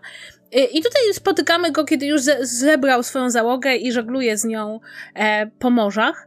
No i e, trzeba przyznać, że w pierwszej scenie załoga bardzo mocno zastanawia się, czego nie zabić. Ponieważ jest to człowiek, który poza marzeniem o tym, żeby być piratem i życiu na morzu, no to o samej działalności pirackiej wie bardzo niewiele. I początkowo wydaje się, że to będzie taki klasyczny serial o człowieku jakby jak ryba z wody, korzystając z marynistycznych e, przynośni, który po prostu znajduje się w świecie, którego nie rozumie i jest w nim bardzo, mm, bardzo nieporadny. Ale Serial się trochę zmienia, kiedy na scenę wchodzi Czarnobrody, którego gra Taika Waititi, gdy zaczyna to być serial o... kurczę... Trochę o przyjaźni, trochę o głębszych uczuciach, trochę o kryzysie o kryzysie wieku średniego, którego przeżywa i Czarnobrody, czyli najsłynniejszy pirat na morzu, i właśnie nasz Steed, który jest bardzo wrażliwym człowiekiem, który znalazł się w związku, którego nigdy nie chciał, w życiu, którego nigdy nie chciał. Jednocześnie mamy tutaj bardzo dużo wątków pobocznych, które są i zabawne, ale mają też taki czasem zaskakująco pogłębiony wymiar. Więc to jest komediowy serial o piratach. Jest tam bardzo dużo zabawnych rzeczy, bardzo dużo zabawnych postaci, ale jednocześnie w swoim absolutnym jądrze ma dwóch mężczyzn w średnim wieku, który, z których każdy przeżywa jakiś tam swój kryzys osobowości, kryzys tożsamości i wpadają na siebie, będąc zupełnie inni. I, I może się okazać, że staną się dla siebie dużo ważniejsi niż mogło się wydawać. Kasia próbuje powiedzieć, że to jest komedia romantyczna, jakby powiedzmy to tak. wprost. Okay, tak, piratami. jest to od A do Z komedia romantyczna o piratach. Tak, więc yy, no, super, więc oglądajcie. Czy mamy coś, tak naprawdę zastanawiam się, czy mamy coś do powiedzenia, bo jakby, yy, no... Ja mam jedną rzecz no. jakby, bo to wydaje mi się, bo przyjemność oglądania tego serialu polega na takiej jakby próbie odpowiedzi na pytanie, co by było, gdyby zamiast robić serial, który jest pełen queerbaitingu, pełen rzeczy, które się nie mogą zdarzyć, bo te rzeczy zdarzają się tylko w fanfiction, nakręcić fanfiction serial, po prostu.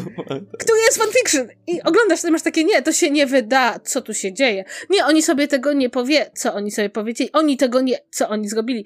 I nagle masz taką niewyobrażalną radochę, kiedy widzisz rzeczy, które dokładnie jakby zawsze były w fanartach zawsze były w... I do tego wszystkiego jeszcze, żeby było jasne, mamy ten główny wątek, ale są też wątki poboczne, e, które jakby mówią, że być może bardzo mało osób na tych statkach to byli, wiesz, strays, cis, heteronormy.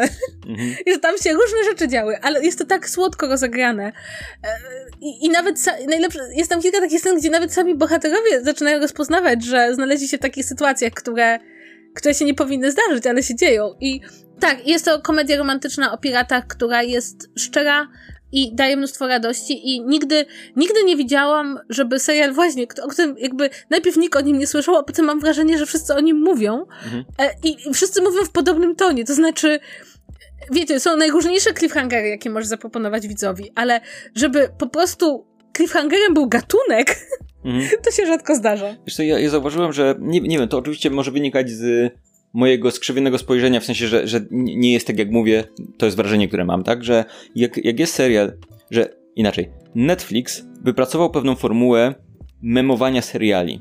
Robienia takich wideo krótkich pod tytułem O, zobacz, tutaj po aktorzy z Wiedźmina piją polską wódkę, na, odpowiadają na odpowiadając na pytanie o Wiedźmina albo o jakieś tam wywiady, albo jakieś tam o analizę sceny, albo takie, generalnie dużo takiego marketingu takiego, że możesz sobie, o, więc kiedy pojawia się serial Netflixa, który wiem, że jest popularny, to mam wrażenie, że zaczynam go mieć wszędzie wokół. Bo wszędzie wokół tak, są materiały, są mhm, trailery, tak. są, mhm. są scenki, są, są jakieś dodatkowe materiały, są jakieś memy, nie memy i tak dalej, i tak dalej. W sensie, no, memy to jakby naturalna rzecz, nie? Ale mam wrażenie, że Netflix to podkręca memiczność tych seriali, że one są momentami mm, jakby ob, obudowane tą taką, tym marketingiem takim typowo przeznaczonym do internetu, no bo siłą rzeczy jakby nie lądują, jasne, okej, okay, czasem lądują na billboardach czy czymś takim, yy, nie wiem czy Bandera ląduje na billboardach w Polsce, zakładam, że niekoniecznie, w tym przypadku nie mam czegoś takiego. Tutaj mam, jakby nie czuję się osaczony tym serialem, że, że wszyscy mi o nim mówią, jakby marketingowo, że wszędzie na YouTubie jest i tak dalej, i tak dalej. Mam wrażenie, że on gdzieś tam przeszedłby bez echa, gdyby nie to, że ludzie zaczęli go oglądać i zaczęli. Yy, i, I zaskoczeni tym, czym on się, okazuje się być, mówili: Ej, patrz, patrzcie, jakby będziesz zaskoczony tym, czy, to, to, czym ten serial okaże się być. I jakby on w ten sposób stał się, zaczął się jakby. Yy, Wybijać, się, stał się częścią rozbij, rozmowy, roz, tak. roznosić, nie? I mam wrażenie, że to jest taka że to jest coś, co nie było przeznaczone na bycie hitem i czy bycie, wiesz, ważnym serialem. Nikt tego nie kręcił jako, o, to będzie ważny serial, wiesz, okret flagowy HBO Max, nie? Tylko, że gdzieś tam powstało, powstało tak, o, tam wszyscy, jest ten oczywiście ten taki do, dowcip, który ci wspominałem ostatnio, że, że, yy, no tam był Taika Waititi powiedziane, że Taika Waititi chce wyprodukować serial z wątkami LGBT i ktoś i Warner powiedział, że One Gay Ship może być w tym serialu, więc to jest najlepszy serial o, o, y, serial o piratach, o okręcie pełnym piratów, gejów i, i osobie, osoby piratującej niebinarnej tak. po drodze. E, więc ym, więc to, to, jest, to, to jest w jakiś sposób świeże takie, że nie mam poczucia, że Mam, mam, poczucie, że oglądam ten serial, to, to jest subiektywne bardzo, tak? Ale mam poczucie, że e, oglądam ten serial dla przyjemności, bo mogę, bo jest fajny, a nie dlatego, że jakieś takie mam poczucie, wiesz, osaczenia przez internet, że to jest serial, który trzeba obejrzeć, zbingować, bo to jest ważne, bo to jest, yy, to teraz trzeba, bo, bo, bo, bo rzecz.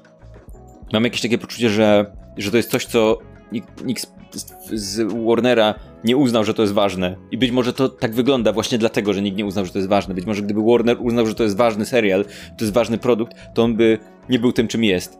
Ale to jest serial, który jest prawdopodobnie nieważny i przez to, że jest nieważny, robi ryzykowne rzeczy. Ryzyk... W cudzysłowie ryzykowne, bo to jest przykre, że takie rzeczy są ryzykowne. Nie powinny być ryzykowne, jest 2022 rok, nie? Ale nadal są mimo wszystko przez, powiedzmy, dużych producentów uważane za ryzykowne i przez to robi te rzeczy i przez to staje się hitem co liczę na to, że może wpłynąć na ten rynek, tak? Bo, bo wiesz, wiesz jak wyglądają wątki LGBT w e, kinie popularnym. Wyglądają tak, że by dało się usunąć 10 sekund z, wersji y, przeznaczonej na rynek jakiś tam i już nie ma wątków LGBT, tak?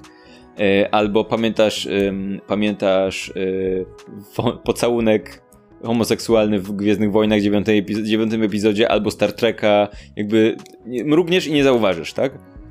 Więc podejrzewam, że to, że ten serial jest hitem, wynika z tego, że producent nie wiedział.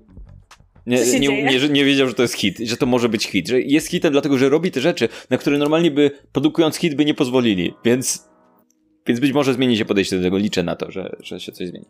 Tak, zwłaszcza, że to, to trzeba powiedzieć, że to tak, niby na Netflixie jest bardzo duża reprezentacja. I to wiesz, wiesz ale... tak, tak, jeszcze tylko dodam, to nie jest Aha. trudny serial, to nie jest, wiesz, euforia, która ma być takim czymś, co obejrzysz i masz takie, no, no, coś takiego, wiesz, że masz poczucie, że nie, to jest serial komediowy, 25 minut odcinki, jakby to, to, nie, nie, to nie jest nic poważnego, to nie jest nic artystycznego, jakiegoś bardzo mocno, to jest to, to le, leciutki serialik, nie, więc... Tak, a jednocześnie właśnie, co mi ten serial bardzo mocno odróżnia od tego, co bardzo często robi Netflix, to to nie jest ani serial, który jest targetowany na społeczność queerową, na zasadzie to jest wasz serial o was, nie? To jest tak jak mówisz, mhm. komediowy serial o piratach i jest kierowany na ludzi, którzy chcą obejrzeć komediowy serial o piratach, a jednocześnie nie jest to taki zabieg, którego ja nie lubię, że na zasadzie okej, okay, jest jedna para E, która nie jest hetero, no to właściwie już wypełniliśmy kwotę, tak? Nie, tam jakby wszystko się może dziać. I to jest absolutnie cudowne, bo to jest właśnie ta taka przyjemna wolność, która. Zgadzam się, nikt nie pomyślał, że ktoś to będzie oglądał w takiej ilości i tyle osób. I dzięki temu, dzięki temu to jest jaki jest. A teraz ja bym chciała ci powiedzieć o serialu, który widziałam, którego mam wrażenie nikt w Polsce w ogóle nie oglądał, albo ja to przegapiłam, ponieważ znalazłam produkcję dokumentalną, serial dokumentalny z 2019 roku, czyli wiesz, nie jakaś nówka sztuka, która mnie kompletnie mnie uwiódł i chciałabym ci o nim powiedzieć. Mhm. Nazywa się Losers. Jest okay. to serial dokumentalny o sportowcach, którzy przegrali. Którzy nie wygrali, ja nie osiągnęli tego. Ostatnio jesteś fanką seriali o sportowcach, którzy przegrywają. Po tym, jak polecałaś Apple TV serial y, tego, jak on się nazywa tam, ten Teda. Teda, Teda Lasso? Tak, no więc y, ja w ogóle jestem, y, o czym chyba to osób, ja jestem wielką fanką sportu. Ja ogólnie uwielbiam dokumenty o sporcie, ja ogólnie lubię oglądać sport, ale ten, to jest seria dokumentalna. A, jesteś tego typu wielką fanką sportu. Tak, nie, no co, ty będę uprawiać sport, come on. Me intellectual. Nie, ale mm, to jest seria dokumentalna, którego odcinki mam pół godziny, więc to bardzo mi się podoba, bo mam wrażenie, że dużo dokumentów na Netflixie bardzo mocno stara się mieć więcej czasu niż ma tematu. I każdy z nich jest poświęcony jakiejś e, sportsmence albo sportsmenowi, którzy nie osiągnęli sukcesu albo nie osiągnęli takiego sukcesu, jaki chcieli.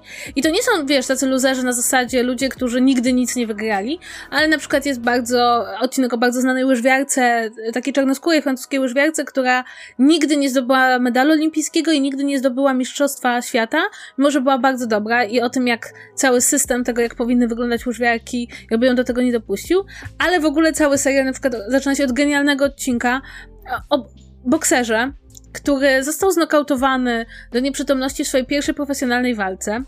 Potem, potem dostał następną szansę, wygrał walkę o Mistrzostwo Świata, więc wiesz, Mistrz Świata. W następnej walce znowu go znokautowali już tak, że już nigdy więcej nie mógł się boksować.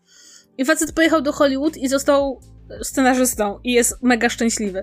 I to jest bardzo ciekawy serial, bo on jest całkowicie skoncentrowany i na takich po prostu fajnych historiach. Najlepszy odcinek dotyczy curlingu i dotyczy jakiegoś niewyobrażalnego rzutu w curlingu, który ktoś wykonał, pozbawiając drugiej osoby zwycięstwa, które było już właściwie pewne. E, natomiast, co mi się bardzo podoba, to omijając już fakt, że ten serial jest o sporcie, tak, bo i to, o sporcie szeroko rozumianym, bo tam na przykład są też wyścigi psich zaprzęgów jako sport e, pokazane, czy właśnie curling, który jest takim sportem, powiedziałabym, mało wyczynowym, to, co mi się bardzo podoba, to Słuchaj, ten serial cały jest... Ty, ty, tak mówisz, jak nie wiedziałem, żeby ktoś zamiatał tak szybko, a jak mu się przy trzech mietnięciach, to musiał odpocząć przez tydzień. Ja, naprawdę, myślę, że ty nie doceniasz tych ludzi. No też masz rację, nie, nie masz, zgadzam się, Kurling poszedł wyczynować, ale ten odcinek akurat opowiada o Kurlingu w latach 70., gdzie oni palili na... E, były popilniczki na lodowisku, bo każdy kurlingowiec praktycznie palił. No i w każdym razie, co mi się bardzo podoba, to to jest tak naprawdę z jednej strony oczywiście o sportowcach i osiągnięciach, ale to jest taki serial, który bardzo fajnie robi taką kontrę do tego, że zwycięstwa y, są najważniejsze i tak naprawdę pokazuje, jak bardzo dużo w życiu tych ludzi na dobre wielu tych osób na dobre zmieniło to, że przegrały. I że jak bardzo te porażki, które ponieśli, e, dały im na przykład, nie wiem, jakąś nową radość, albo pozwoliły im naprawdę odnaleźć to, co ich interesuje. Niektórzy z nich nadal żyją z pewną taką goryczą tego. Niektórzy zmienili cały sport, w którym brali udział, dlatego że już nigdy więcej nie chcieli podnieść porażki. Ale to jest bardzo ciekawe, bo to, nie, to jest taka trochę celebracja tej przegranej. To znaczy, ta, ta przegrana otwiera jakieś możliwości, ta przegrana coś tym ludziom daje, albo, albo oni są w stanie się czegoś z niej nauczyć. I myślę, że już pomijając fakt, że to jest po prostu ciekawe i, i to są takie historie, których bardzo często się nie zna, no bo o przegranych nie mówi się tyle, co o wygranych, to do tego wszystkiego jeszcze e, mam takie poczucie, że e, to jest serial amerykański, więc tam to już w ogóle to jest taki, wiesz, mózgotrzep, bo w Ameryce wygrywasz albo cię nie ma. Ale bardzo ten serial polecam, naprawdę. E, zaczęłam go oglądać trochę tak na zasadzie, że wyświetlił mi się w polecanych i tak kliknęłam, ale stałam się go wielką fanką, a mam wrażenie, że goś jak przyszedł bokiem. To znaczy, że e, nie, nie słyszałam, żeby dużo osób o nim mówiło, żeby był jakoś szeroko omawiany, a nawet na tle innych sportowych dokumentów on jest ciekawy, no bo też sportowe dokumenty zwykle koncentrują się na zwycięzcach, na ludziach, którzy odnieśli wielki sukces. Więc bardzo, bardzo polecam. Tylko mam jedną myśl, ale to nie dam głowy, bo ja mam anglojęzycznego Netflixa, to znaczy mam ustawiony język na angielski. Więc jeśli ten serial nie ma polskich napisów, to wam się nie wyświetli, ale wtedy trzeba zmienić język swojego Netflixa na angielski, już się pojawi. Hmm. No to no, więc... brzmi interesująco. Jakby, mm, zwykle, zwykle ja, ja, lubię takie właśnie odwrócone formy pod tytułem o, zróbmy serial o sportowcach, a nie, ale nie tych, którzy, wiesz, którzy mm, osiągnęli jakiś sukces czy coś takiego, tylko właśnie o jakichś takich nietypowych sytuacjach, które to wydaje mi się, że jest ciekawsze z perspektywy może osoby, która wiesz, nie jest zainteresowana sportem szczególnie, to może takie historie są może ciekawsze, dlatego może tak na nie patrzę, bo wydaje mi się, że wiesz, pewnie jak ktoś lubi sportowca X, to chce sobie obejrzeć serial, o, nie wiem, pa, jak pan Robert tam zdobył swój złoty zegarek za milion dolarów i, i, i bo coś tam i dyplom od prezydenta Andrzeja Dudy i tak dalej, i medal, czy co tam dostał, więc, więc dobrze, chcę do, zobaczyć jego drogę, jak, jak walczył, nie? Ale ja nie jestem jakby fanem nikogo, więc jakby mogę tych ludzi, którzy nie walczą, jakby jak nie przyjdę tych, przyjmę tych dużych, którzy, którzy walczyli, ale nie wyszło. No może, więc dobrze, fajnie. Um, dobrze, słuchaj, będziemy chyba się zbliżać do końca, więc ja teraz jeszcze wjadę z prywatą. Dobrze, wjeżdżaj. Wjadę z prywatą, dlatego że słuchaj, e, dosłownie jakby nie wiem kiedy ten odcinek wyląduje, ale podejrzewam, że zaraz po albo zaraz przed E, rzeczą, którą nagraliśmy na kanale Spalmet, o, którą, który, o którym mamy cały odcinek drugi. Nagraliśmy ostatnio czteroodcinkową taką miniserię, mm, nazywa się Bursztynowa Świątynia. To jest, e, to jest element, to jest część naszej kampanii, tej, która ma już 70 odcinków na tym etapie. E, I więc jeżeli wpadniecie na nasz kanał, to zobaczycie, że to są odcinki 60, 5 do 68, więc to, to jest miniseria, ale ona jednocześnie jest częścią dużej serii. One się nazywają część pierwsza, część druga, część trzecia, część czwarta. I kurczę, jestem super dumny z tego, jak ona wyszła.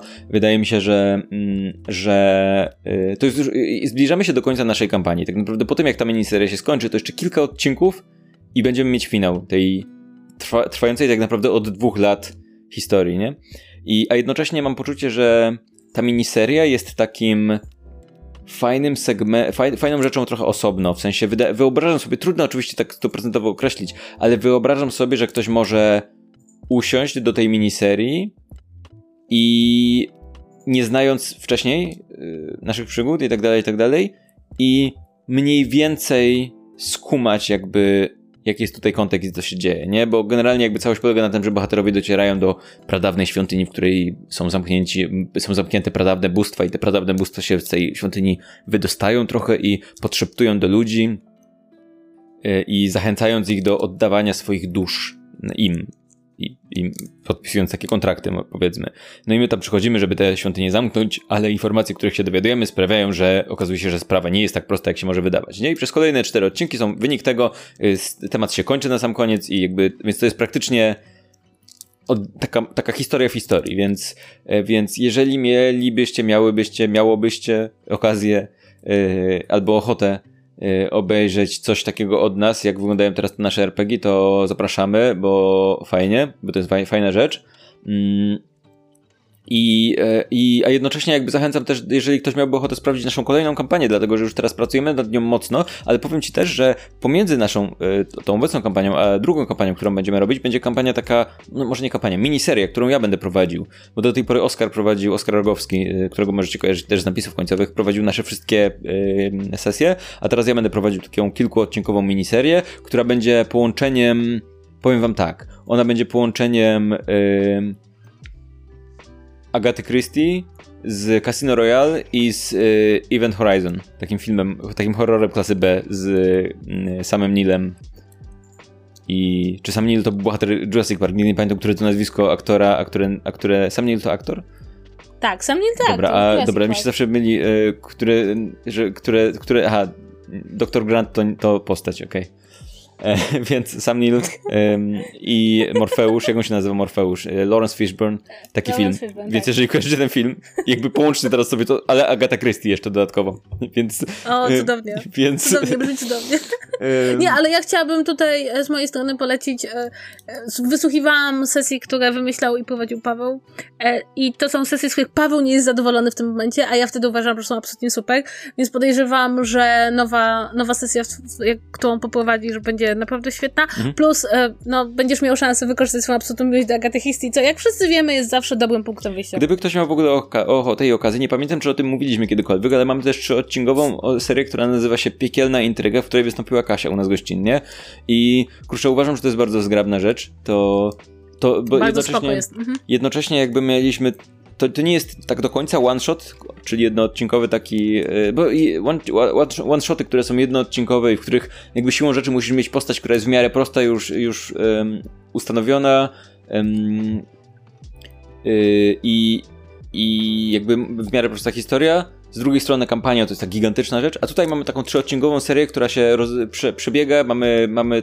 e, emocje, mamy, są pościgi, są wybuchy, jest kradzież, jest kombinowanie, jest e, zabawnie. Jeżeli lubicie, jeżeli chcecie zobaczyć jak się kłócimy z Kasią, co zwykle nie następuje w podcaście, o ile tam jakieś... E, o ile, o ile to nie jest kostka. O ile kostka żadna nie spada z nieba, to nie będziemy się sprzeczać.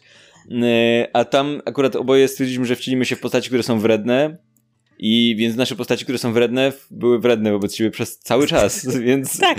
więc jeżeli, jeżeli macie ochotę e, na coś takiego, to... To zapraszamy. No to, to zapraszamy. I, tak. To jest takie, właśnie mówię, fajne, zgrabne i to jest jakby osobna historia niezwiązana z niczym, więc nie musicie wiedzieć niczego. Macie trzyodcinkową serię, jest na stronie głównej naszego kanału www.spadmyto.pl więc yy, to koniec autoreklamy. E, no, to jest rzecz, z której jestem ostatnio zadowolony z jej stworzenia, więc super. I generalnie dużo się nowych rzeczy dzieje w Spalmy, to dlatego, że mówię, przygotowujemy się do, tych, do tych nowych rzeczy. I to jest też niesamowita historia, taka i rzecz, bo ludzie już teraz, a jesteśmy kilka odcinków przed tym, więc nie wiem, kilka tygodni dobrych przed zakończeniem naszej kampanii, to ludzie już teraz nam piszą na Discordzie, w komentarzach i tak dalej, i tak dalej, że jest, już teraz zaczyna im być przykro, bo wiedzą, że po tych dwóch latach ta cała historia przygoda się skończy, będą musieli się pożegnać z tymi postaciami, z, z, z, y, całym tą, z całą tą krainą i z tym wszystkim, co stworzyliśmy, z tą całą długą, rozbudowaną kampanią, którą stworzyliśmy. Y, ja im zawsze powtarzam, że też tak mam oczywiście, ale koniec tej historii jest jednocześnie początkiem kolejnej, nowej, którą już teraz zaczynamy budować, już, nad którą już teraz pracujemy. Y, ja mam y, y, napisaną mam kilka stron postaci napisanej, więc jakby, których nie, już nie mogę się doczekać, kiedy będziecie mogli, widzowie będą mogli, mogły, mogło odkrywać kawałek po kawałku. Jestem też jakby, to też jest takie poczucie, teraz sobie tak gadamy, to jakby Słuchajcie, to jest nasz podcast. Teraz odcinki mają tyle, więc sobie tak gadamy.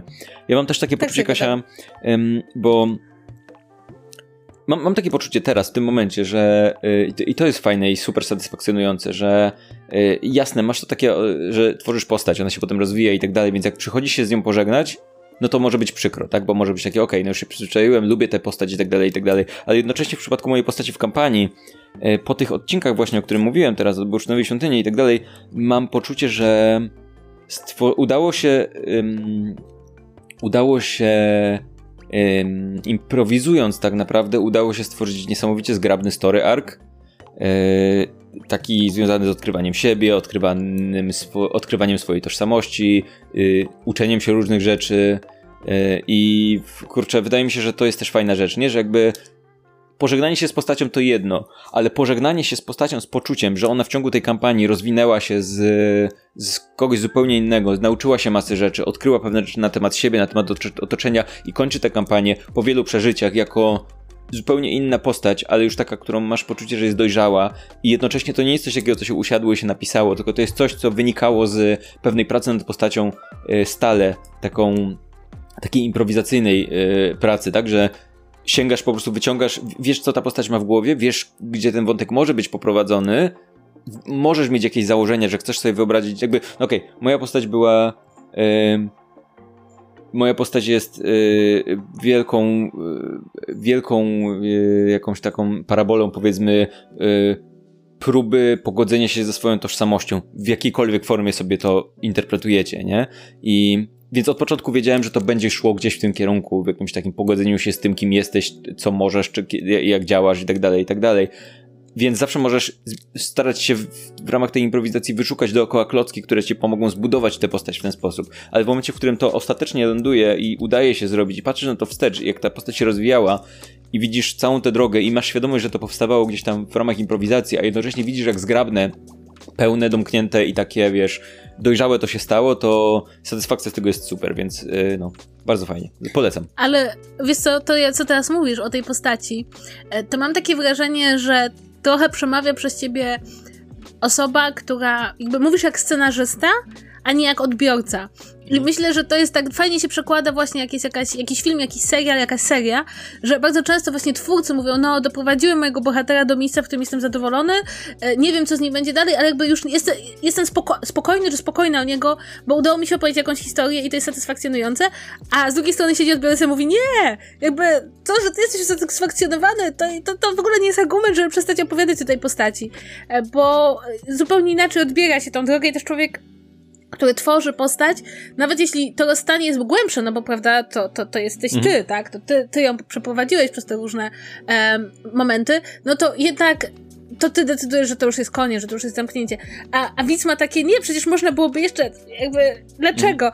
I to mnie bardzo ciekawi, bo to, co mówisz, jest tak bardzo bliskie właśnie bardzo wielu rzeczom, które mówią scenarzyści. Właśnie ludzie, którzy twórczo tworzą jakieś postacie i wiedzą, że w pewnym momencie trzeba się pożegnać i powiedzieć, dobra, już jesteś postacią stworzona, uformowana, i, i już twój ark się kończy i musimy się pożegnać. To, to jest ciekawe, co mówisz, dlatego że jakby w, w, w, ramach procesu mojego pisania postaci do RPGów, jakby jak pewnie każda osoba, która gra w RPG, przeszedłem przez wiele różnych faz, nie? I mm, często na początku, w ogóle pierwszą rzeczą, którą większość ludzi wydaje mi się robi, jest stworzenie takiego swojego power fantasy, czyli postać, której nie. Okej, okay, dobra, ty grałaś po raz pierwszy w RPG i stworzyłaś stworzyłaś szemranego typa jakiegoś, więc to chyba nie było twoje power fantasy.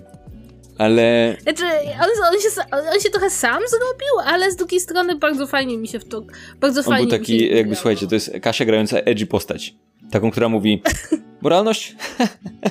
Co to jest? Nie znam tego słowa. Więc to jest trochę połączenie y, Lockharta z Harry'ego Pottera, ale takiego bardziej. takiego, Bo Lockhart próbował gra, grać. Próbował udawać kompetentnego, takiego wiesz, bohaterskiego gościa, nie? A twoja postać trochę próbuje udawać takiego bad guy'a, ale, ale, ale, moment, ale, jest. ale jest, w ta, jest ta, w tym taki teatralny bardzo, więc e, no, jak będziecie chcieli, zapraszamy. Piekielna intryga.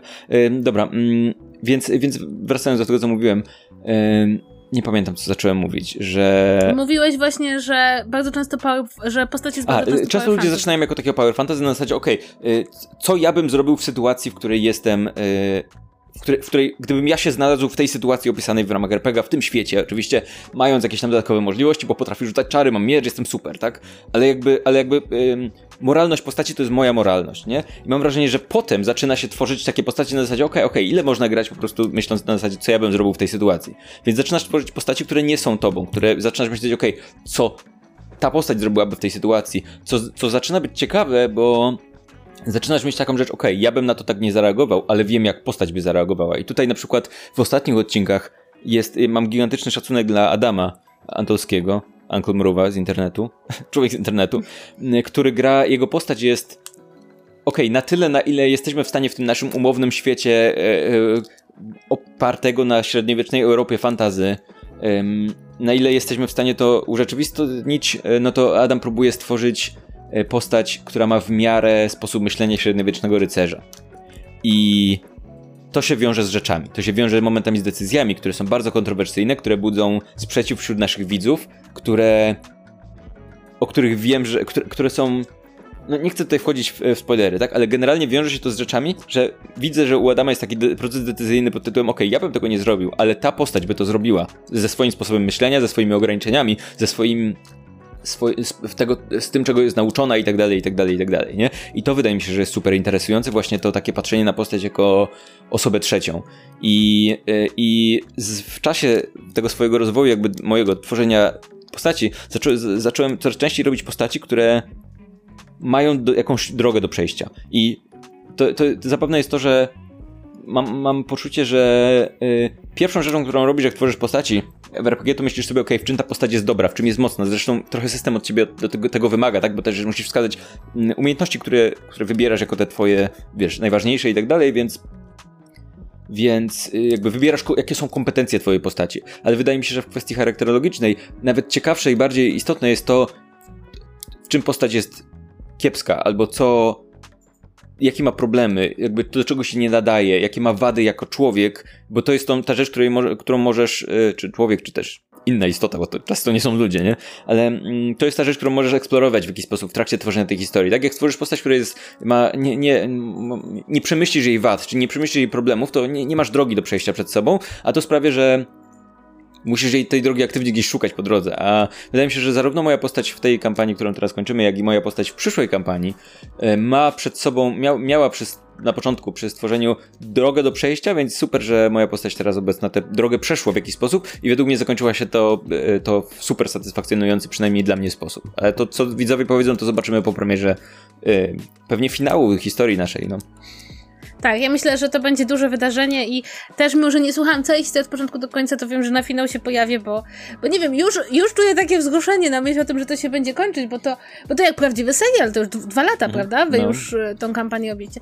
Dobra, słuchajcie, i myślę, że, że zostawimy was w tym momencie y, z takim mocnym postanowieniem waszym, że będziecie, będziecie po prostu nową kampanię śledzić od początku e, i, i naszym, że, znaczy ja w sumie moim postanowieniem, że będę ją śledzić od początku i uważnie.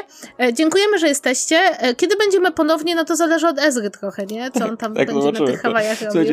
E, Ezra, nie rób tego, nie, już dobra, już, nagra, już nie, nagramy, już nie duś więcej ludzi, dobra, już wszystko Dobra, okay. już pamiętamy, już pisaliśmy daj, sobie do kalendarza. Spokój, już, już... Bo może byśmy go nastawili jak budzik suchy. No właśnie, tak on tak, no nie ma, coś trzeba zrobić, no więc... E... Tak, no, dobra, no to słuchajcie, no to w takim razie do, do usłyszenia w, w następnym odcinku. Tak pięknie to zakończymy. Tak, pa, pa. żegnajcie.